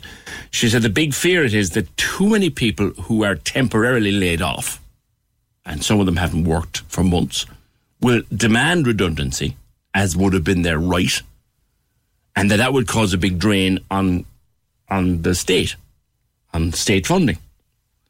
Uh, the the right to demand redundancy is under a piece of legislation called the Redundancy Payments Act of 1967. So it's been around for a bit. I'll get a legal view in a wee while. But first of all, I want to go to uh, Cork Southwest TD for the Social Democrats, Holly Cairns. Holly, good morning. Good morning. It's a relevant issue because so many people now haven't worked since March or April and, and don't know when they will again. And they'll say to their boss, look, would you ever just make me redundant and I can move on? yeah, it's a, it's a worrying uh, decision. It's kind of an, another erosion of statutory redundancy rights. And like you said, under the Redundancy Payment Act, a worker has the right to apply for redundancy if they've been temporarily laid off or put on reduced hours if after a number of weeks their employer is not in a position to guarantee them work. Um, this right was suspended when the COVID 19 crisis hit to prevent businesses being hit with kind of a rush of redundancy claims and making it harder for them to survive. Um, in the event of an employer not being able to pay statutory redundancy, the payments are made by the state through the Social Insurance Fund. But the suspension of this right has already been extended beyond its original date and was mm. supposed to be reinstated on the 10th of August. Now we've learned from the ministers that the ban on the right to claim redundancy will remain in place until September 17th. So it's an exceptionally worrying decision given that, especially given that recent changes requiring those in receipt of the pandemic unemployment payment to be genuinely seeking employment. Because how can workers who are temporarily laid off be expected to genuinely seek new employment without walking away from their existing jobs and redundancy payments? Yeah. How can they seek new employment if they're not technically unemployed? Yeah, you, you can't really be seeking work if you if you already have a job. Exactly.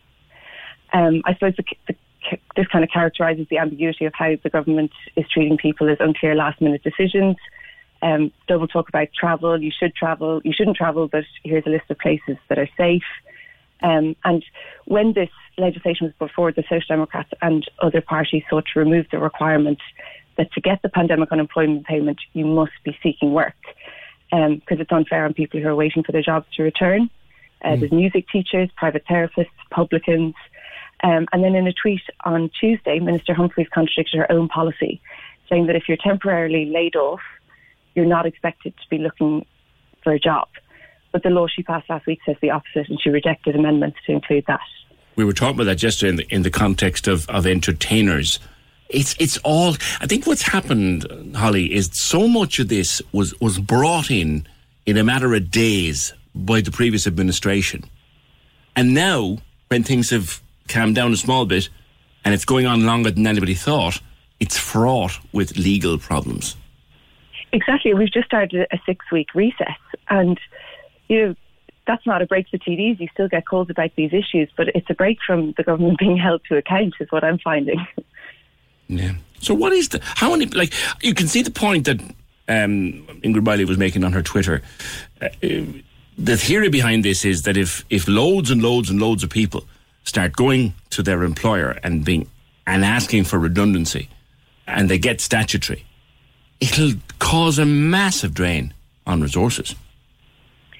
Absolutely, but you know, workers' rights have to be considered in this as well. And I think when the, the crisis passes, employers, both private and public, will be judged on how they've treated the most vulnerable workers during unprecedented times. But the government has an equal responsibility to ensure that workers' rights and conditions are enshrined in our law and have full statutory backing. You know, there's there's obligations on both.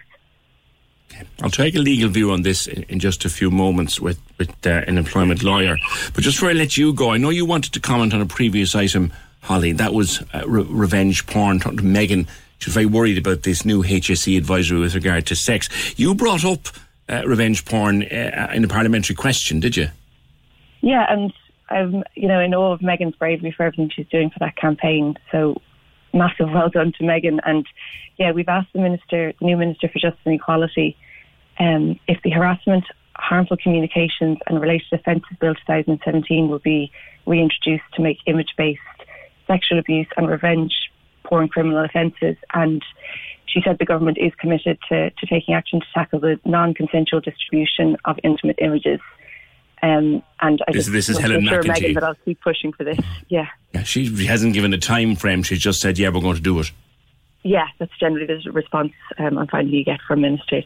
Okay, all right, But she said she's she's conscious of the, the kind of deeply harmful effects right. um, that it has on victims. So, you know, I'll keep pushing for it, and I think um, Minister McEntee's enthusiastic about pushing it through as well. Okay, all right. Thanks for that. That's uh, Holly Cairns, uh, Deputy Holly Cairns of the Social Democrats from Cork South West. As I say, I'll get a legal view on redundancy and, and rights and how they've been changed and tweaked and, and fiddled with in just a sec. This is Cork's Gold Imro award winning talk show. The Opinion Line with PJ Coogan. Call us now, 1850 715 996. On Cork's 96 FM. Now, Sarah Halpin is an employment lawyer with Halpin and Company. Sarah, I, I may have to bring you back after the news because we're going to be tight with time. I do want to spend a couple of minutes talking about this, but we'll start anyway. It, redundancy rights for someone who's been laid off for months on end. What are they? Good morning to you. Good morning, PJ. If you've been laid off for months on end, previously, uh, before the COVID restrictions, the emergency measures were brought in, if you were laid off for four weeks or more than six weeks in the past 13 weeks, you could seek redundancy from your employer if they weren't in position to return you to um, full time hours. And you'd get But that- statutory then. You'd get statutory, statutory redundancy, but that has since changed. So basically, they've put the employee's right to claim redundancy on ice um, until the 17th of September. So I suppose the implications it is, as Holly was saying, it's a ticking time bomb um, for employers. Um, because, uh, contrary to what Holly was saying, it's actually the employer pays the statutory redundancy. Um, and if they're not in a position to do so, it reverts back to the state then. oh, they don't automatically claim it back from the state, no? No. So if, if, if, if they claim it from their employer, so you can imagine. No, what I mean is Sarah, that you don't, that the employer doesn't automatically no, there's no back. rebate. No, there's no rebate from the state. So for employers, this is obviously an extremely stressful time. Um, they're facing this ticking time bomb where they, for some, for some employers, they haven't even been able to open.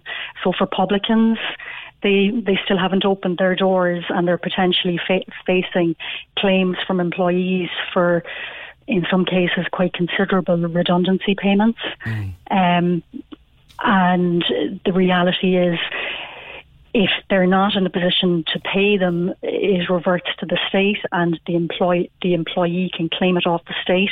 But that leads to solvency questions then for the employer, should they in fact be trading Yeah. with that liability to their staff? So it it you know it's um It's a minefield. it is, and prior eh, eh, prior to 2013, there was a rebate for employers, so the the the employer could claim back 60% of the redundancy payment, but that that is no longer there. So look, it is something definitely that the government will have to address because it will leave a lot of companies um, insolvent and in a position where they're going to be, you know, having to make tough tough decisions on whether they actually can reopen or not. You know. Um, When the last government moved and moved as quickly as it did in the, in the early days of this, uh, they probably didn't preempt how long it would go on for, nor did they preempt the, the, No. the legal mire in which they could now find themselves. No, and the date has been pushed out. Um, it was meant to be the tenth, uh, the tenth of August, um, and I know employees are watching the date. You know, if you haven't been in work in months, um, and you've long service. You'll be watching this date, and I, uh, employees are definitely waiting for the opportunity to claim it. Um, so, uh, you know, it is it's it, it is a tricky a tricky position for both employees and employers. Um, and I'd like to come back to you a little bit, maybe after news, on, on your rights if you are let go right now and have they changed? If you're actually let go permanently, if your boss calls up and says that we're not opening again. I'd like to come back to you on that maybe for a minute or two after the 11 o'clock news, if you'd be free to do so, Sarah. Uh, thanks very much for that. The Opinion Line with PJ Coogan on Corks 96 FM. 1850 715 996 is the number to call. The text or the WhatsApp 083 396 96 96. Email to the show. It's opinion at 96fm.ie. Twitter at opinionline96. And of course, the Cork's 96fm Facebook page. And address your messages, please, if you could, the Corks 96fm opinion line. And that way they'll get to us because the Facebook page gets dozens and dozens of messages a day, so it's easy to filter them out. If you want to contact us, send the message to us. Talking before 11 o'clock to employment lawyer Sarah Halpin about the current redundancy situation. Uh, it's all changed uh, to, I suppose, prevent people getting redundancy off of their employers, having been laid off because of COVID since February, March, April. And to prevent a run on that, the government have changed the criteria under which you can get it. And that might be fair or not fair, depending on, on your view. But it's it's also opened a, a legal minefield in, in other ways. Uh, Sarah's back with me for a few minutes more, and I appreciate you you, you holding on. You could have a lot of people coming in with, with claims uh, as a, as well as well to this, Sarah. Could you? Good morning. Good morning. Oh, definitely. Um, the uh, I've advised quite a few people, and they've been watching these dates. Uh, employ- employees in order to put in their application for redundancy payment. Um, so uh, undoubtedly there will be a raft of claims um, once the date is reached. Um, and look, it's employers will need to make provision for it as well, um, and take their own advice in terms of their solvency if they do, um, if they do meet a raft of these claims. um, Because a person cannot continue to trade in any way if they are insolvent, and if, if loads of your empl- em- Yeah. employees are looking to be made redundant, you can become insolvent very quickly. That's right. Yeah, yeah, that's right.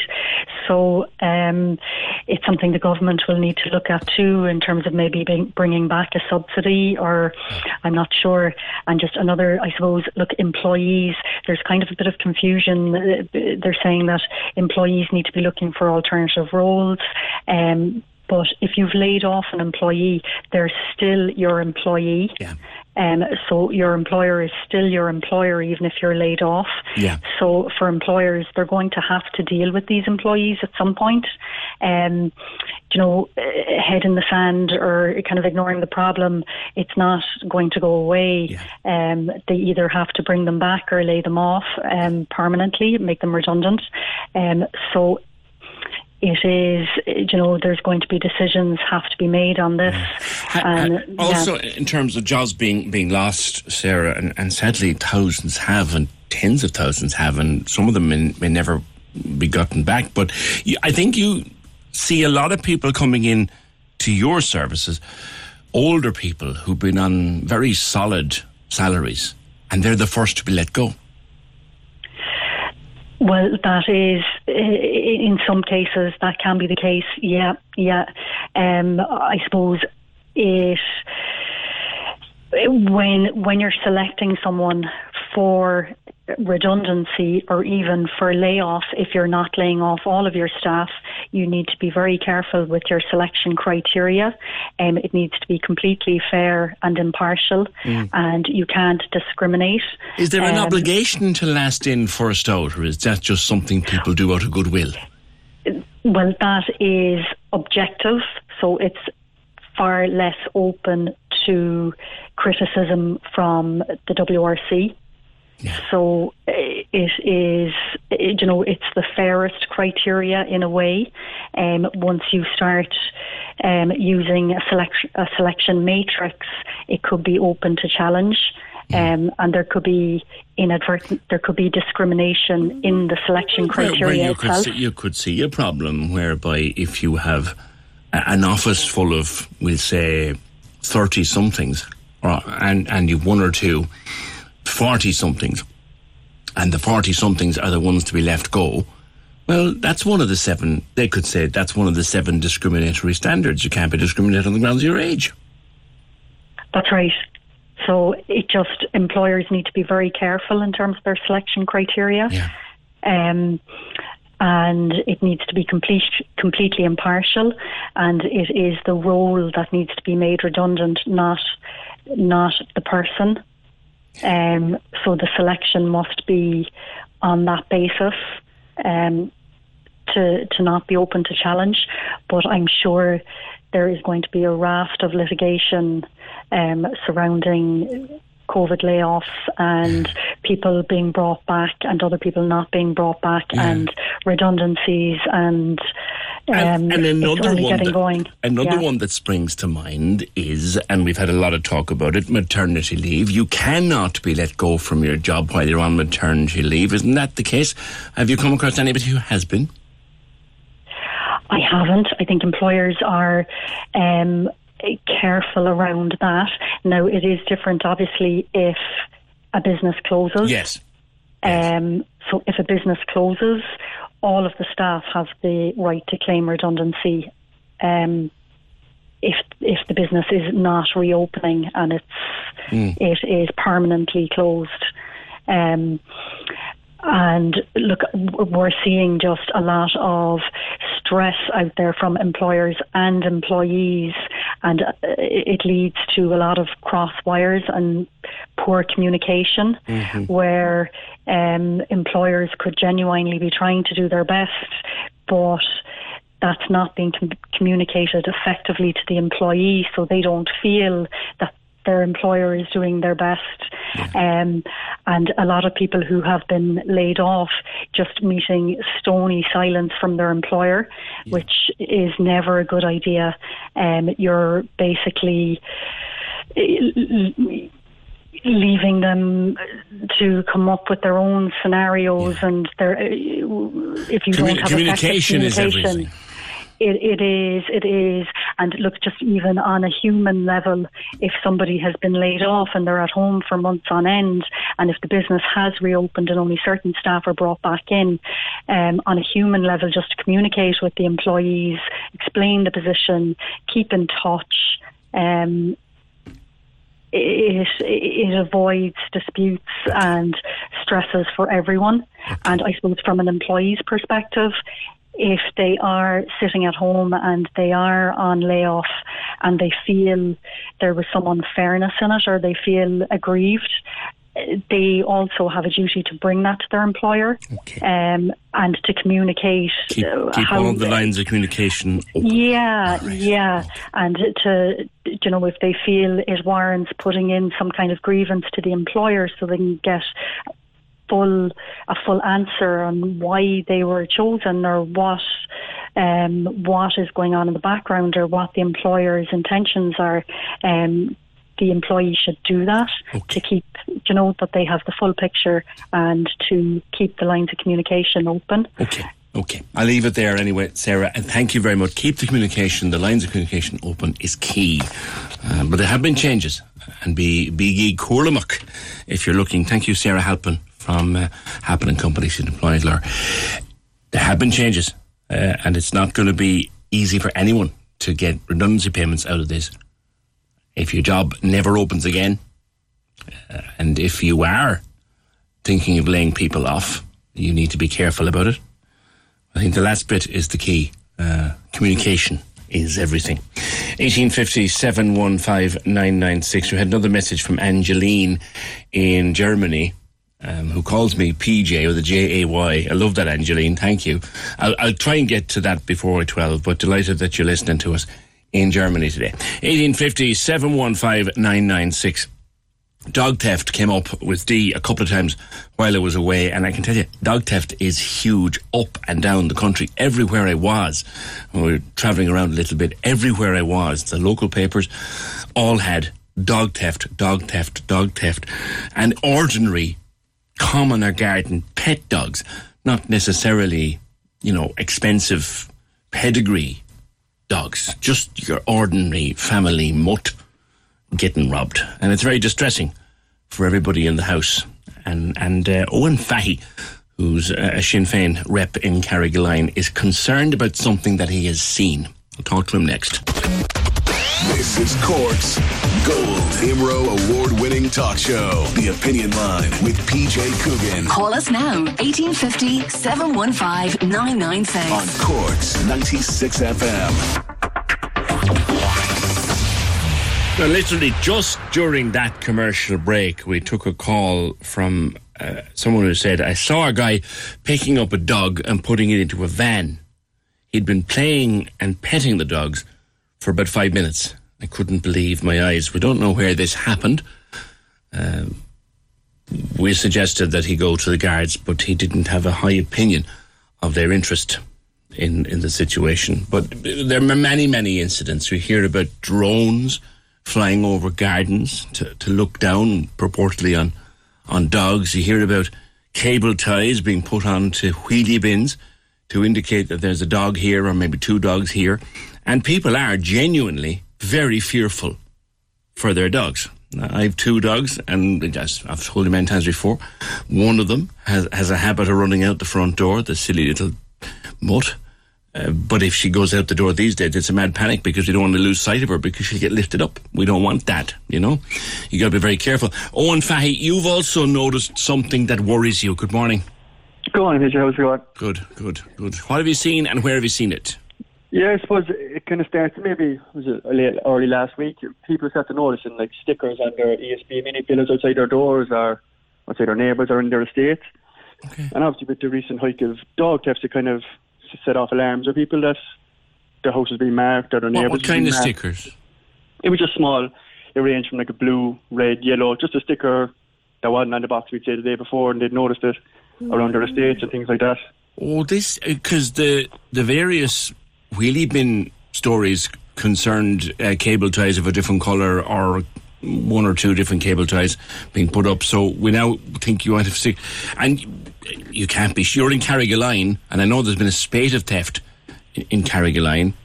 You, did you get on to the ESB about it? Yeah, we uh, what happened was first when like it, it was of the week last week before it kind of came to my attention that a lot of the constituents had contacted me with the, as I said with the recent hike in dog theft. They were kind of frightened and worried that their house was being marked.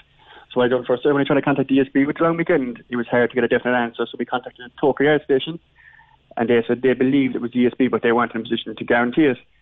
So ESB did get back to me this week, and they did confirm that it's their stickers that when they do maintenance or do checks on the mini the mini ESB pillars, that they'd put stickers and they'd rotate the colours from red, was it red, blue, green, and yellow stickers they put on the box. Just their maintenance men to notice to give them certain things what they've done to the box, you know. Okay, okay. So, so in other words, a, a van going around looking for boxes to service or boxes to check up. If there's a sticker on it, out know- maintenance, yeah. I gotcha. I gotcha. So that there was nothing too too No, it, concerning it, about it, that. strike, it strike alarms of people with the recent hike in dog thefts and the General Welfare Group itself have said that with people at home with COVID-19 pandemic, they decided to get dogs, and which obviously soared the market in prices. And these thieves are just, they're using it as a niche in the market for them, and they're taking the dogs and selling them on for a profit for themselves, you know? Yeah, which is unfortunate for the poor old dog. But anyway, Yeah, like you've seen in Limerick, there was 10, 10 stolen dogs captured in Limerick last week. The guards found them in Limerick. That's right. That's right. And they're trying, they're trying to return them now to their, to their rightful owners, thank God. and, and the difficulty there is that, and, and there have been a number of cases of, of an unspeakably cruel thing to do, which is to take a Stanley knife and cut the chip out of the dog's neck. I mean, cut the chip out. Yeah, like you, you if people get a dog, you'd be advising them to get your dog chipped to have any hope if it's something that's happening. But then when you see that's happening, that they're cutting the chip out of the dog, it, it's very hard. You know, it's heartbreaking for for the owners and for the families and people with young kids. It's very hard to explain to them where your dog has gone. You know.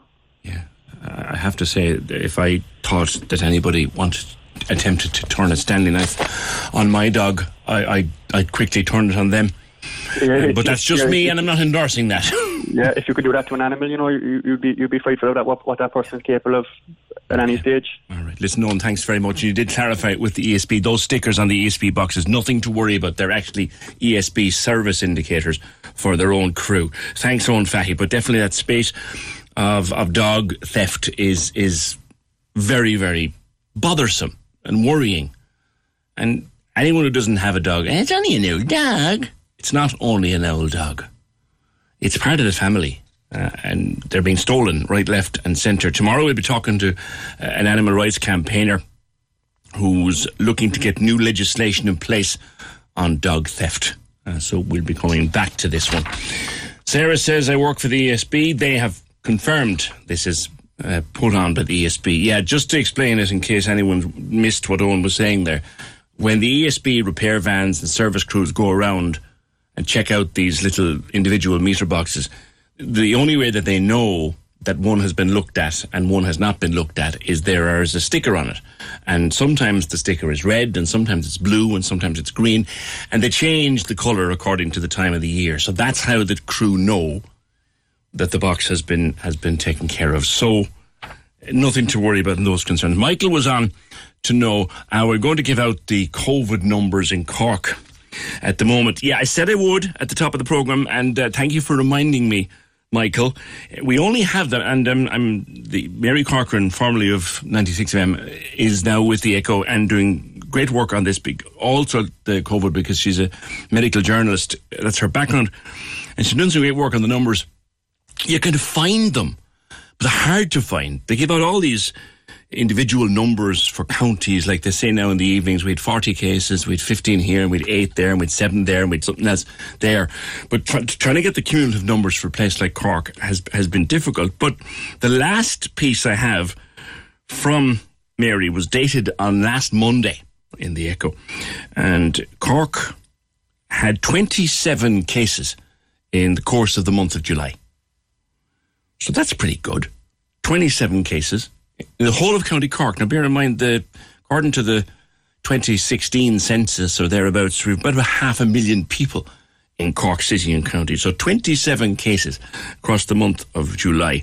Uh, up to the end of July with 1,567 cases spread across Cork City and County. And as of Monday, there were no confirmed cases in our major hospitals. There were three suspected cases in the Mercy. Now, this is Thursday. That was Monday. It may have changed in between. We, we, we do believe we've had one additional case at least over the last couple of days. But we're doing well. Cork is doing a lot better than other parts of the country. A friend of mine was telling me recently he was in a hospital, shall we say, having a procedure done on an injury. And he was worried about COVID because he'd be a guy a little bit older than me and he'd have one or two underlying conditions and he'd be very worried about COVID. And he said to me that a nurse quietly said to him, Look, I shouldn't really tell you this, but just a bit of reassurance. At the moment, it'd be, it'd be easier to get hit by a bus in Cork than to just randomly get COVID in the street. Which is interesting. 1850 715 996. Uh, Finn is with me on the Stanley knife. I'd be more than a little irked if someone thought it was a good idea to take a Stanley knife to my dog. I know. 1850 715 996. Now, meeting people during all of this has been very difficult, to say the least. I mean, the pubs were closed, the hotels were closed. When the pubs opened, sure, they're only 105 minutes, and, and we're not going into that. I'm Not going into that anymore. But Hillary has one or two ideas, and she'd like to discuss them. This is Cork's Gold IMRO Award winning talk show. The Opinion Line with PJ Coogan Text or WhatsApp now 083 396 96 96. on Cork's 96 FM. Hillary says that the days of a guy talking or chatting you up or t- even talking to you in a bar are pretty much gone. Meeting random strangers in pubs on a Saturday night, not always the most advisable way to meet people, but sure, we've been doing it since time began. And it's gone, Hillary, isn't it? Good morning. Good morning, PJ. How are you? Good. It is gone, Good. isn't it? The old go out on a oh, Saturday it's long night. gone. It's long. It's gone for years. It's like the slow set, long go. Do you know what I mean? I remember the slow set. I always And did even- two slow sets in my disco. Exactly. And the bit, the bit of food at the end of the night, you'd get in spiders and slops they used to hand up. You know, it was God be with the days. There were so many ways to meet, even if it was over a, a tray of very questionable looking food. But now they're all gone. So the, the uh, the old ways of meeting someone gone by the board now, and particularly stamped out through this whole COVID thing. Absolutely, and if anything, it probably has impounded it even more, you know. And um, I just like I was saying, uh, friends of mine who um, who have who have found love online and have found you know lifelong partners, uh, which is wonderful. But there are those then that are still um, looking for for relationships, and uh, you know. So and it's like I said, um, social gatherings of any kind, pubs, nightclubs, theatres. You know, all, all the festivals in West Cork, etc. They're all gone now. And if, uh, like, you know, you're on the clock basically now from the time you, you know, get in to get out now. So everything is much more stricter, structured. You know, so it's it's extremely hard. Just on listening to them, how hard it is to, to meet someone genuine and genuine. That that's the magic word, really. And you know, Actually, it's a good point. The Queen Bee was saying to me at the weekend uh, what she misses most, and I'd be far more than, than she would be in this department. What she misses most about socialising in this is spontaneity. Absolutely, absolutely. There's no spot. You got to book your dinner and book Yes. your, you know. Yes, yes. spon- There's no the, the the idea now that you'll be walking down and you might meet someone that say you have fancy or you like or you fancy, but it's spending any time with them. Mhm, You can't. mhm. Ah, come on, win for a pint. You can't. You can't, you can't, and it's um, you know, and relationships have taken some relationships, you know, have taken a hammering as well during lockdown in that they found it really hard. Working from home, your your partners with you twenty four seven. Oh, I mean, cabin fever is a real thing. Yes, you know. You know, Like, you we, love we these people holidays all our all our lives, and now we're here. We are on a permanent holiday. You're like, sorry, no.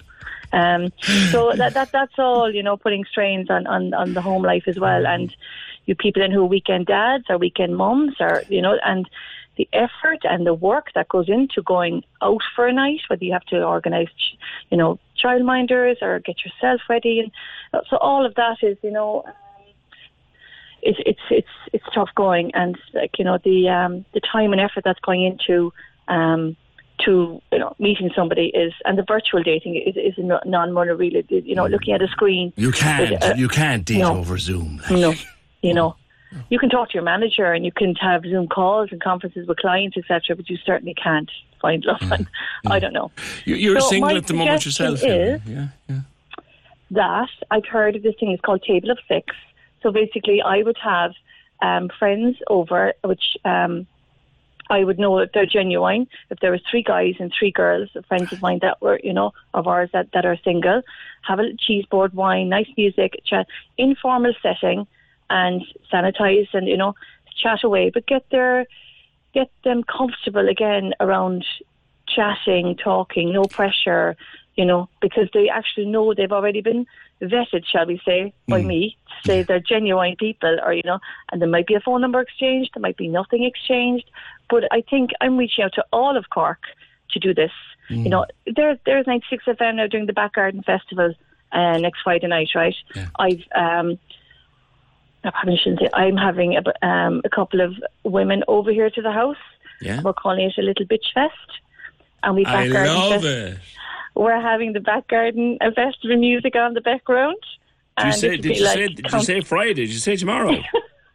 No, Friday week when you're having your back garden festival. Okay. Uh, oh yeah. Yes. So it's just a gathering of, you know, um, like I said, it'll be like a, some kind of a, a counselling session, but we'll all counsel each other through it. But it's just, um, I just think people Counselling my arse. You're going to sit there and bitch at each other for Oh, the for to death, to death. Give us another slug of the it- white. I, Yeah, I, tell you about him yeah. Frocks, nails, relationships, everything else will be all, it'll be like, yeah, there's no, there's no agenda. But it's, um, I think everyone should, could use that evening to be, you know, just um, do a bit of research between now and Christmas and say, right, you know, um, Table. I I haven't- The only thing is, I would be have a minor concern about is that at the moment, and until such time as they tell us, we're we're we're only supposed to have people that we know in I our homes. I know. So Yeah. so you kind of can't bring a newbie into that circumstance, can you? I know, but um, I, I respect and I appreciate that as well, you know. But um, I think um, if it's a nice evening, it'll be in the back garden. If it's, you know, like the, the hand sanitizer be done, and if they want to go up and have the chat, they can. I just think there's ways and means around it. Usually there'll always be an obstacle. I mean, the schools and the children and the workplace and you know, I, it's just I'm just testing the water. I'm trying to be innovative here and trying to be, you know, do a workaround. I did. I was the. I did those sanitary um, bags. Remember the goodie bags for the for the frontline workers. That I do. So yeah. So I just think we can. You know, there's there's lots of ways, and that's what I'm saying. Next Friday night is my my chance. I haven't seen any of my friends in so long. We're all so busy, and you know. So um, they're all near, you know, near me. So we kind of see each other in passing. But it's just an excuse again to to get together. But we'll, um, you know, we we look out for each other. You know, I, I, I appreciate what you're saying about the um, the, the distancing and, and newbies into my home. But I'll be very wary of that. I have you- well, have you got have you got a side have you got a side entrance, for example? I have a side entrance. Yeah, I have. bring them bring them down by the side Yes, in the back gate. yes, meet them in the garden. I could, yeah, hose them down then with the sanitizer and. Uh, Do you know what? It's all it's all it's all in pursuit of a bit of fun. It is, it is, and like there's, there's no malice, there's no, um, there's no ulterior motive in this. It's just basically to to help relationships along and get people back into their comfort zone, um, you know, with the opposite sex and their own conversation skills again, you know. So, Table table of six, table of six. As opposed now to table of sex. Yes, I'm very much opposed to. I'll have to clear the table for that.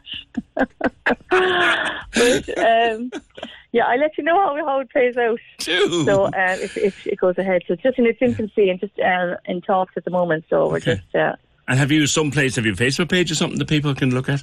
No, no, no. I'm just telling people they can do this themselves at the moment. That everyone should, could do could do a bit of uh, R and D on this, and just. Um, but I, I do plan to do it, and maybe I can come back to you with, with my findings and other that'd be do's great. and don'ts of how That'd be great. a disaster or success it was. That'd be great. That'd be great. All right, we'll talk again, Hillary. Thanks a bunch. 1850 715 996. And, and good luck with it when it comes about this idea that you table of six, that you'd have people that you might want to get to know a bit better, or that half a dozen people would get together in the back garden, or in a big space, or on the deck, or in a big kitchen, and just socialise a little bit.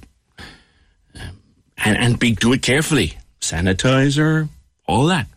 Because the idea of meeting people and developing relationships, it's all been sort of stymied by this thing. And you know where we were asking maybe two, two or three months ago, what what is the thing that you miss most over the last few months? And, and when we were all locked down and when everybody was cocooning and all of this, the thing that most people missed most was was seeing their mom or seeing their grandchildren or seeing their relatives and friends.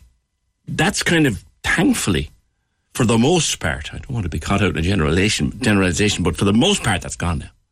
We can see each other and, and we can meet each other and meet our loved ones while being careful. But the spontaneity of just going out randomly on a Saturday night and, and popping in for a drink and meeting someone and randomly chatting to them and maybe friendship or something more develops from it, that's gone now. So maybe spontaneity is the thing.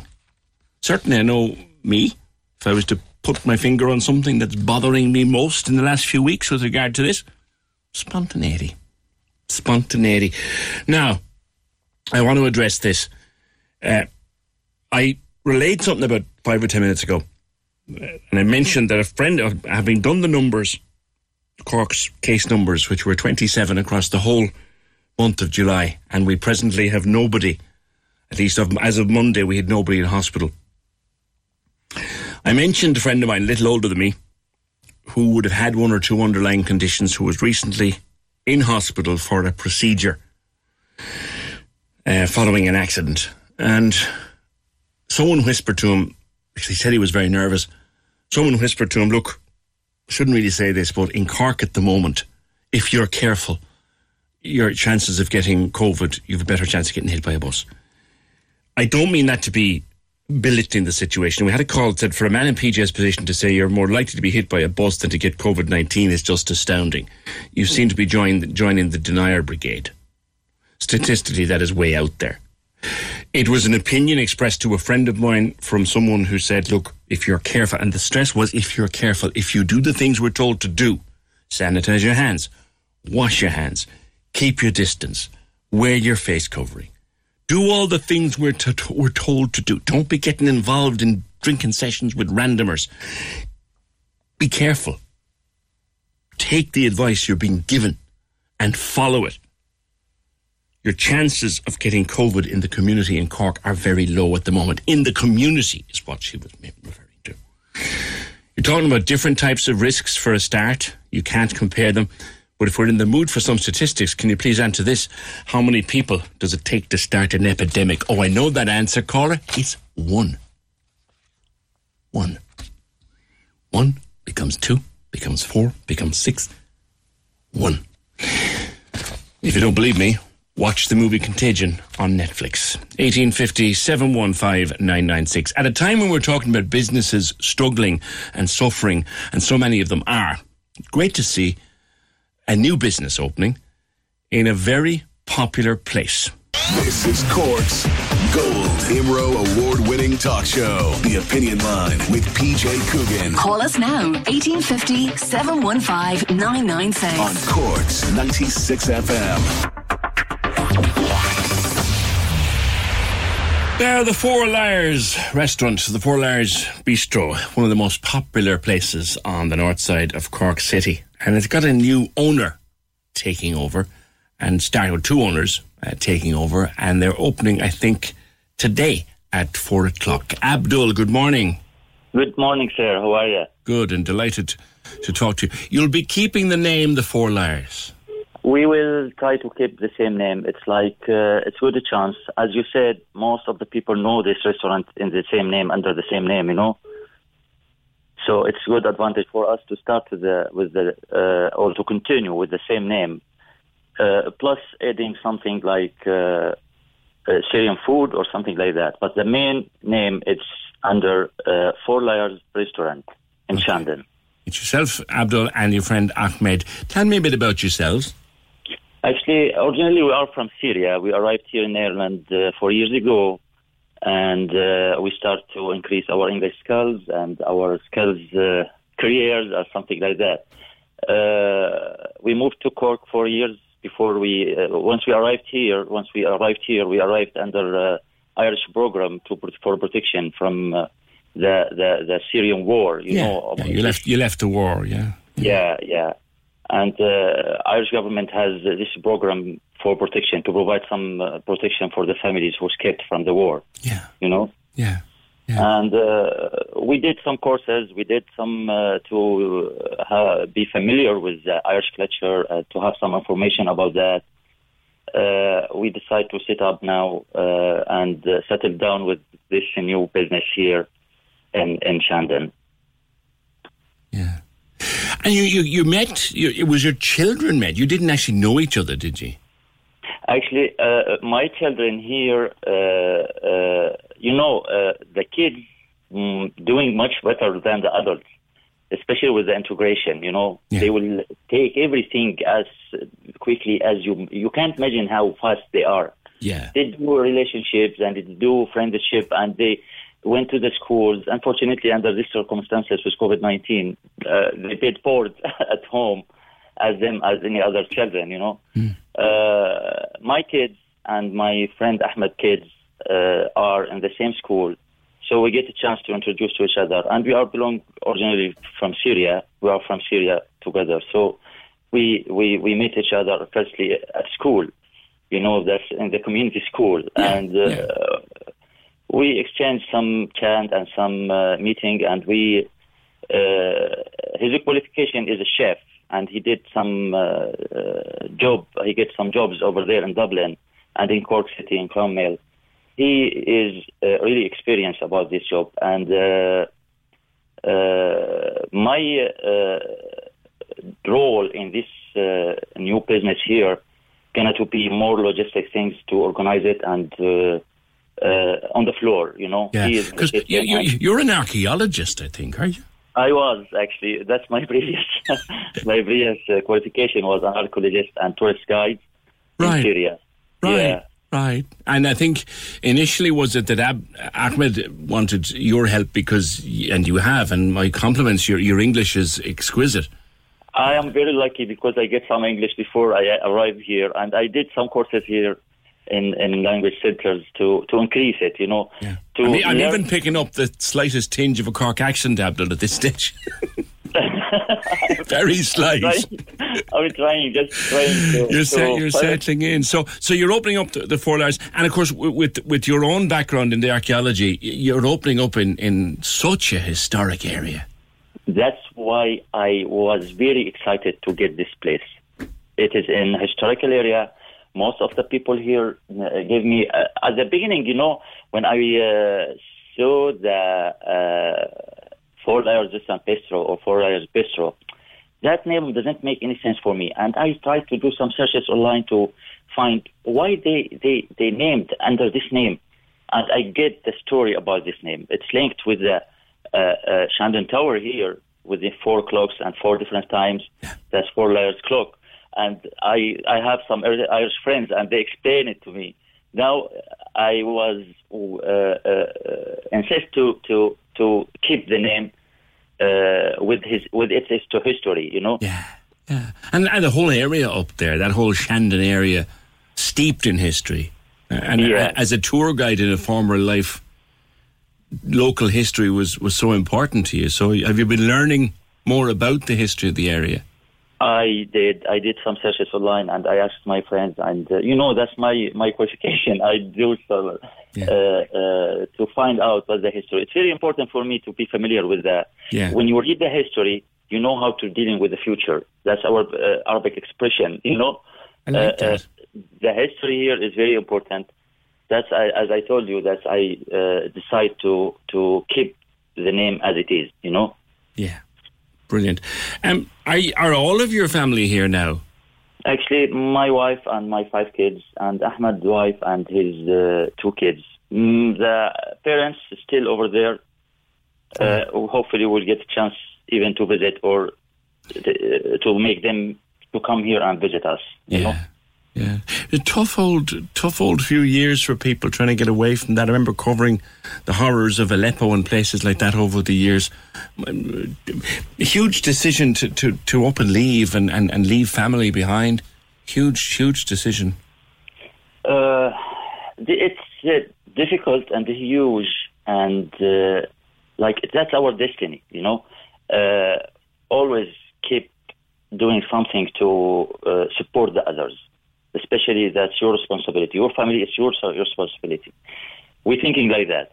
Uh, we sacrifice that we can't see them at the moment, but we uh, get a chance here to be here uh, and support them and find something in the future. We are looking for a hope. You know what I mean? Hope uh, uh, uh, that day will come to see them and see us. Yeah, yeah. But for now, you get on, you move forward, and you build up your new life. Uh, always, I keep myself busy, you know, to avoid uh, thinking about the yeah. memories and about the belonging and about my family, and you know, yeah. find something to keep yourself busy all the time. And uh, in this way, uh, I think we will we will get through. We will get through the situation. Now, uh, the, the Four Liars was always a big place. I, I'm surprised to see how many people you can accommodate, even with social distancing. How many? Actually, the capacity uh, it's huge, but we will reduce it now because of the HSE uh, measures uh, to 50%. 50% that's equal nearly 30, 30 uh, customer, like that. Uh, but uh, we have here uh, a yard in front of the restaurant, like a small square, that's a, Yes. square or something like that. I think it's a good advantage for us to use it, and we would maintain the social distance in, Brilliant. under COVID nineteen. Yeah. Brilliant, brilliant, brilliant. And what kind of a menu have you got out there? The main menu project, it's like uh, the Syrian food. That's um, the, our project. Uh, why we decide that? Because most of the people uh, would like to know what the, the Syrian kitchen is, what uh, uh, their, their food. It's like lecture. The food is lecture. You can call, for example, Italian kitchen, Lebanese kitchen, Irish kitchen. That's there is some features include each one. Yeah. So we would like to introduce uh, our. So forgive me, Abdul. I don't know much about Syrian food. In fact, to be honest, I don't know anything about it. What would I? What would I be? What would I be having if I were having a typical Syrian dinner? Uh, for example, we have uh, a mixed grill and we have uh, uh, uh, makloba and kebsa. That's we called in Arabic because there is no translation for that in English. But this is the main dishes and uh, gonna to be suitable for the vegetarian and non-vegetarian as well. Uh, uh, you can call it healthy food. You know, Mediterranean, uh, all the Mediterranean countries has a big, huge selection of uh, options with the food. yeah. No. Yeah. Plus uh, some some Italian pizza, some Mexican pizza, burgers, something like that. It's something But, for I mean, everybody, really. Yeah, I think so. I I hope so. Yeah. Well, listen, the very, very, very best of luck uh, to you and, and to Ahmed because it's it's it's it's it's a much loved place, as I'm sure that you that you will know now, even before you open the doors. It, it's a much loved place, and and it's great to see someone coming in and taking it over because we've had so much bad news about businesses closing. yeah, I, you, I suppose. Do you do you think you're taking a chance during No. COVID nineteen? during COVID nineteen, most of the businesses need support, uh, and the other businesses are closed now. We will serve food to make to do something, you know, in return to this community, uh, and we will try and we'll do our best uh, to make sure that everybody satisfied and everybody happy with us. Okay. You know, that's uh, we. I hope Ireland will get through all of this because all together we are all together in this. You know, yeah. we'll try to. This is our way to to help in the community, to help in the the local people who helped us. We will try. Hopefully, we'll success. You know what? With an attitude like that, I have every confidence that you will. Thank you, thank you, thank you so And, much. and, and lovely to talk to you, and I, I, I look forward to to sampling the goods. That's Abdul uh, himself and Ahmed taking over. Two Syrian lads taking over uh, the Four Liars restaurant, opening today at four o'clock. Um, he is an archaeologist and a tour guide. His buddy Ahmed is the chef, and they're going to run it between us. Botox Cosmetic, out of botulinum toxin A, FDA approved for over 20 years. So, talk to your specialist to see if Botox Cosmetic is right for you. For full prescribing information, including boxed warning, visit BotoxCosmetic.com or call 877-351-0300. Remember to ask for Botox Cosmetic by name. To see for yourself and learn more, visit BotoxCosmetic.com. That's BotoxCosmetic.com.